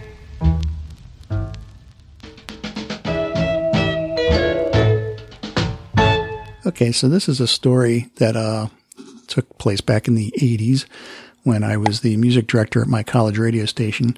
Uh, my friend Karen and I went up to New York for uh, the CMJ convention, College Music Journal. It's a weekend where uh, labels and radio people and bands all converge on New York City and get a lot of free stuff and see a lot of music. Well, Karen met uh, Dave Kendall from MTV's 120 Minutes.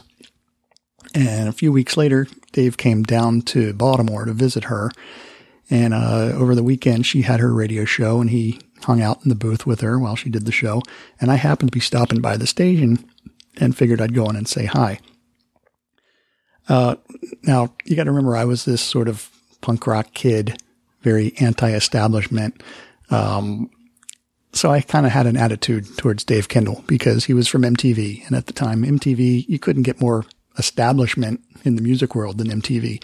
So I was not going to be impressed by this guy. Uh, maybe he's a great guy, but you know, I was this early 20 something attitude punk rock kid. Um, but anyway, Karen was a friend of mine and I wanted to say hi to her. And I went into the booth and she was queuing up a record that I had just read the press kit that came with that record. And it claimed that somebody in the band had been a roadie for the replacements. And so I said to Karen as she's queuing the record up, Hey, you know, the guy in that band had been a roadie for the replacements. Well, Dave Kendall, who wasn't really paying attention, he was actually looking at a record cover, which just happened to be a They Might Be Giants EP that includes the song We're the Replacements. He looks up at me and says, They Might Be Giants were roadies for the replacements. And I just kind of looked over at him and stared at him for a second. And I said, Yeah, sure. And left it at that. Well, a week or two later, uh, we're watching, Karen and I, and a bunch of our friends are watching 120 minutes and they play a They Might Be Giants video. And when it's over, Kevin Seal comes on and announces that They Might Be Giants had been roadies for the replacements. Right, Dave? And then Dave Kendall says, Right, you are, Kevin. So we got a big laugh because it's like, you know, we figured that that was just from this misunderstanding that happened at our college radio station. But that rumor kept showing up in print and I, I would try to interview They Might Be Giants whenever they would come to the Baltimore, DC area. And the next time I spoke to them, I said, so what's up with this rumor about you guys being roadies for the replacements? And they said, we have no idea. That rumor has tracked us all over the world. We have not been able to figure out how it started. And I finally, when we got off the air, I told them, you know, the story and everything. So I, I was not purposely trying to pull a prank with that happen when that happened, but I'm starting to think that maybe a prank was pulled on me because the band that Karen was queuing up, if I remember correctly, it was a band called the Pink Holes, which were sort of like a, a punk band out of Cleveland who uh, really didn't take things too seriously. And I'm thinking maybe somebody at their record label put this little tidbit of knowledge in their press kit, thinking, well, let's start a rumor about the band and it'll help the band help promote the van. And, uh, and, you know, being like the, the people in the media that I've complained about who just sort of use press releases as their research, I'm guilty of that. You know, I, I just believed this tidbit of knowledge in this press kit and said it out loud. And of course, the effect that whoever wrote that was probably hoping for promoting this band didn't really work. It ended up promoting a completely different band. so, in a way, they did get a result from their prank. Now, I, I kind of worried that it wasn't the Pink Holes. Maybe I'm remembering that band incorrectly because when I looked it up, the, uh, the They Might Be Giants EP came out in 87, but the Pink Holes album I'm thinking of came out in 85. So unless it took them two years to send that record out to college radio or it got reissued or something, I, uh, I can't, you know, I may be remembering it wrong. I've also not been able to find anything online that connects the two bands, you know, the Pink Holes with the replacements. So anyway, that's my uh, fun little They Might Be Giants story.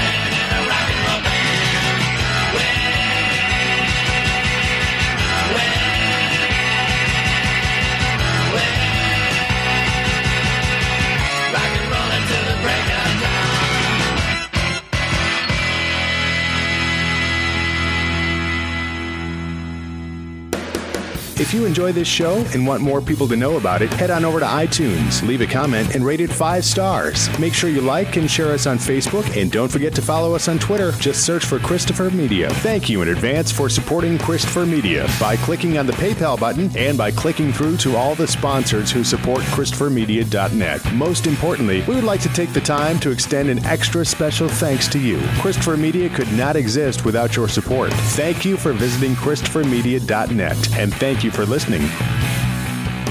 Christopher Media. Let's make some noise.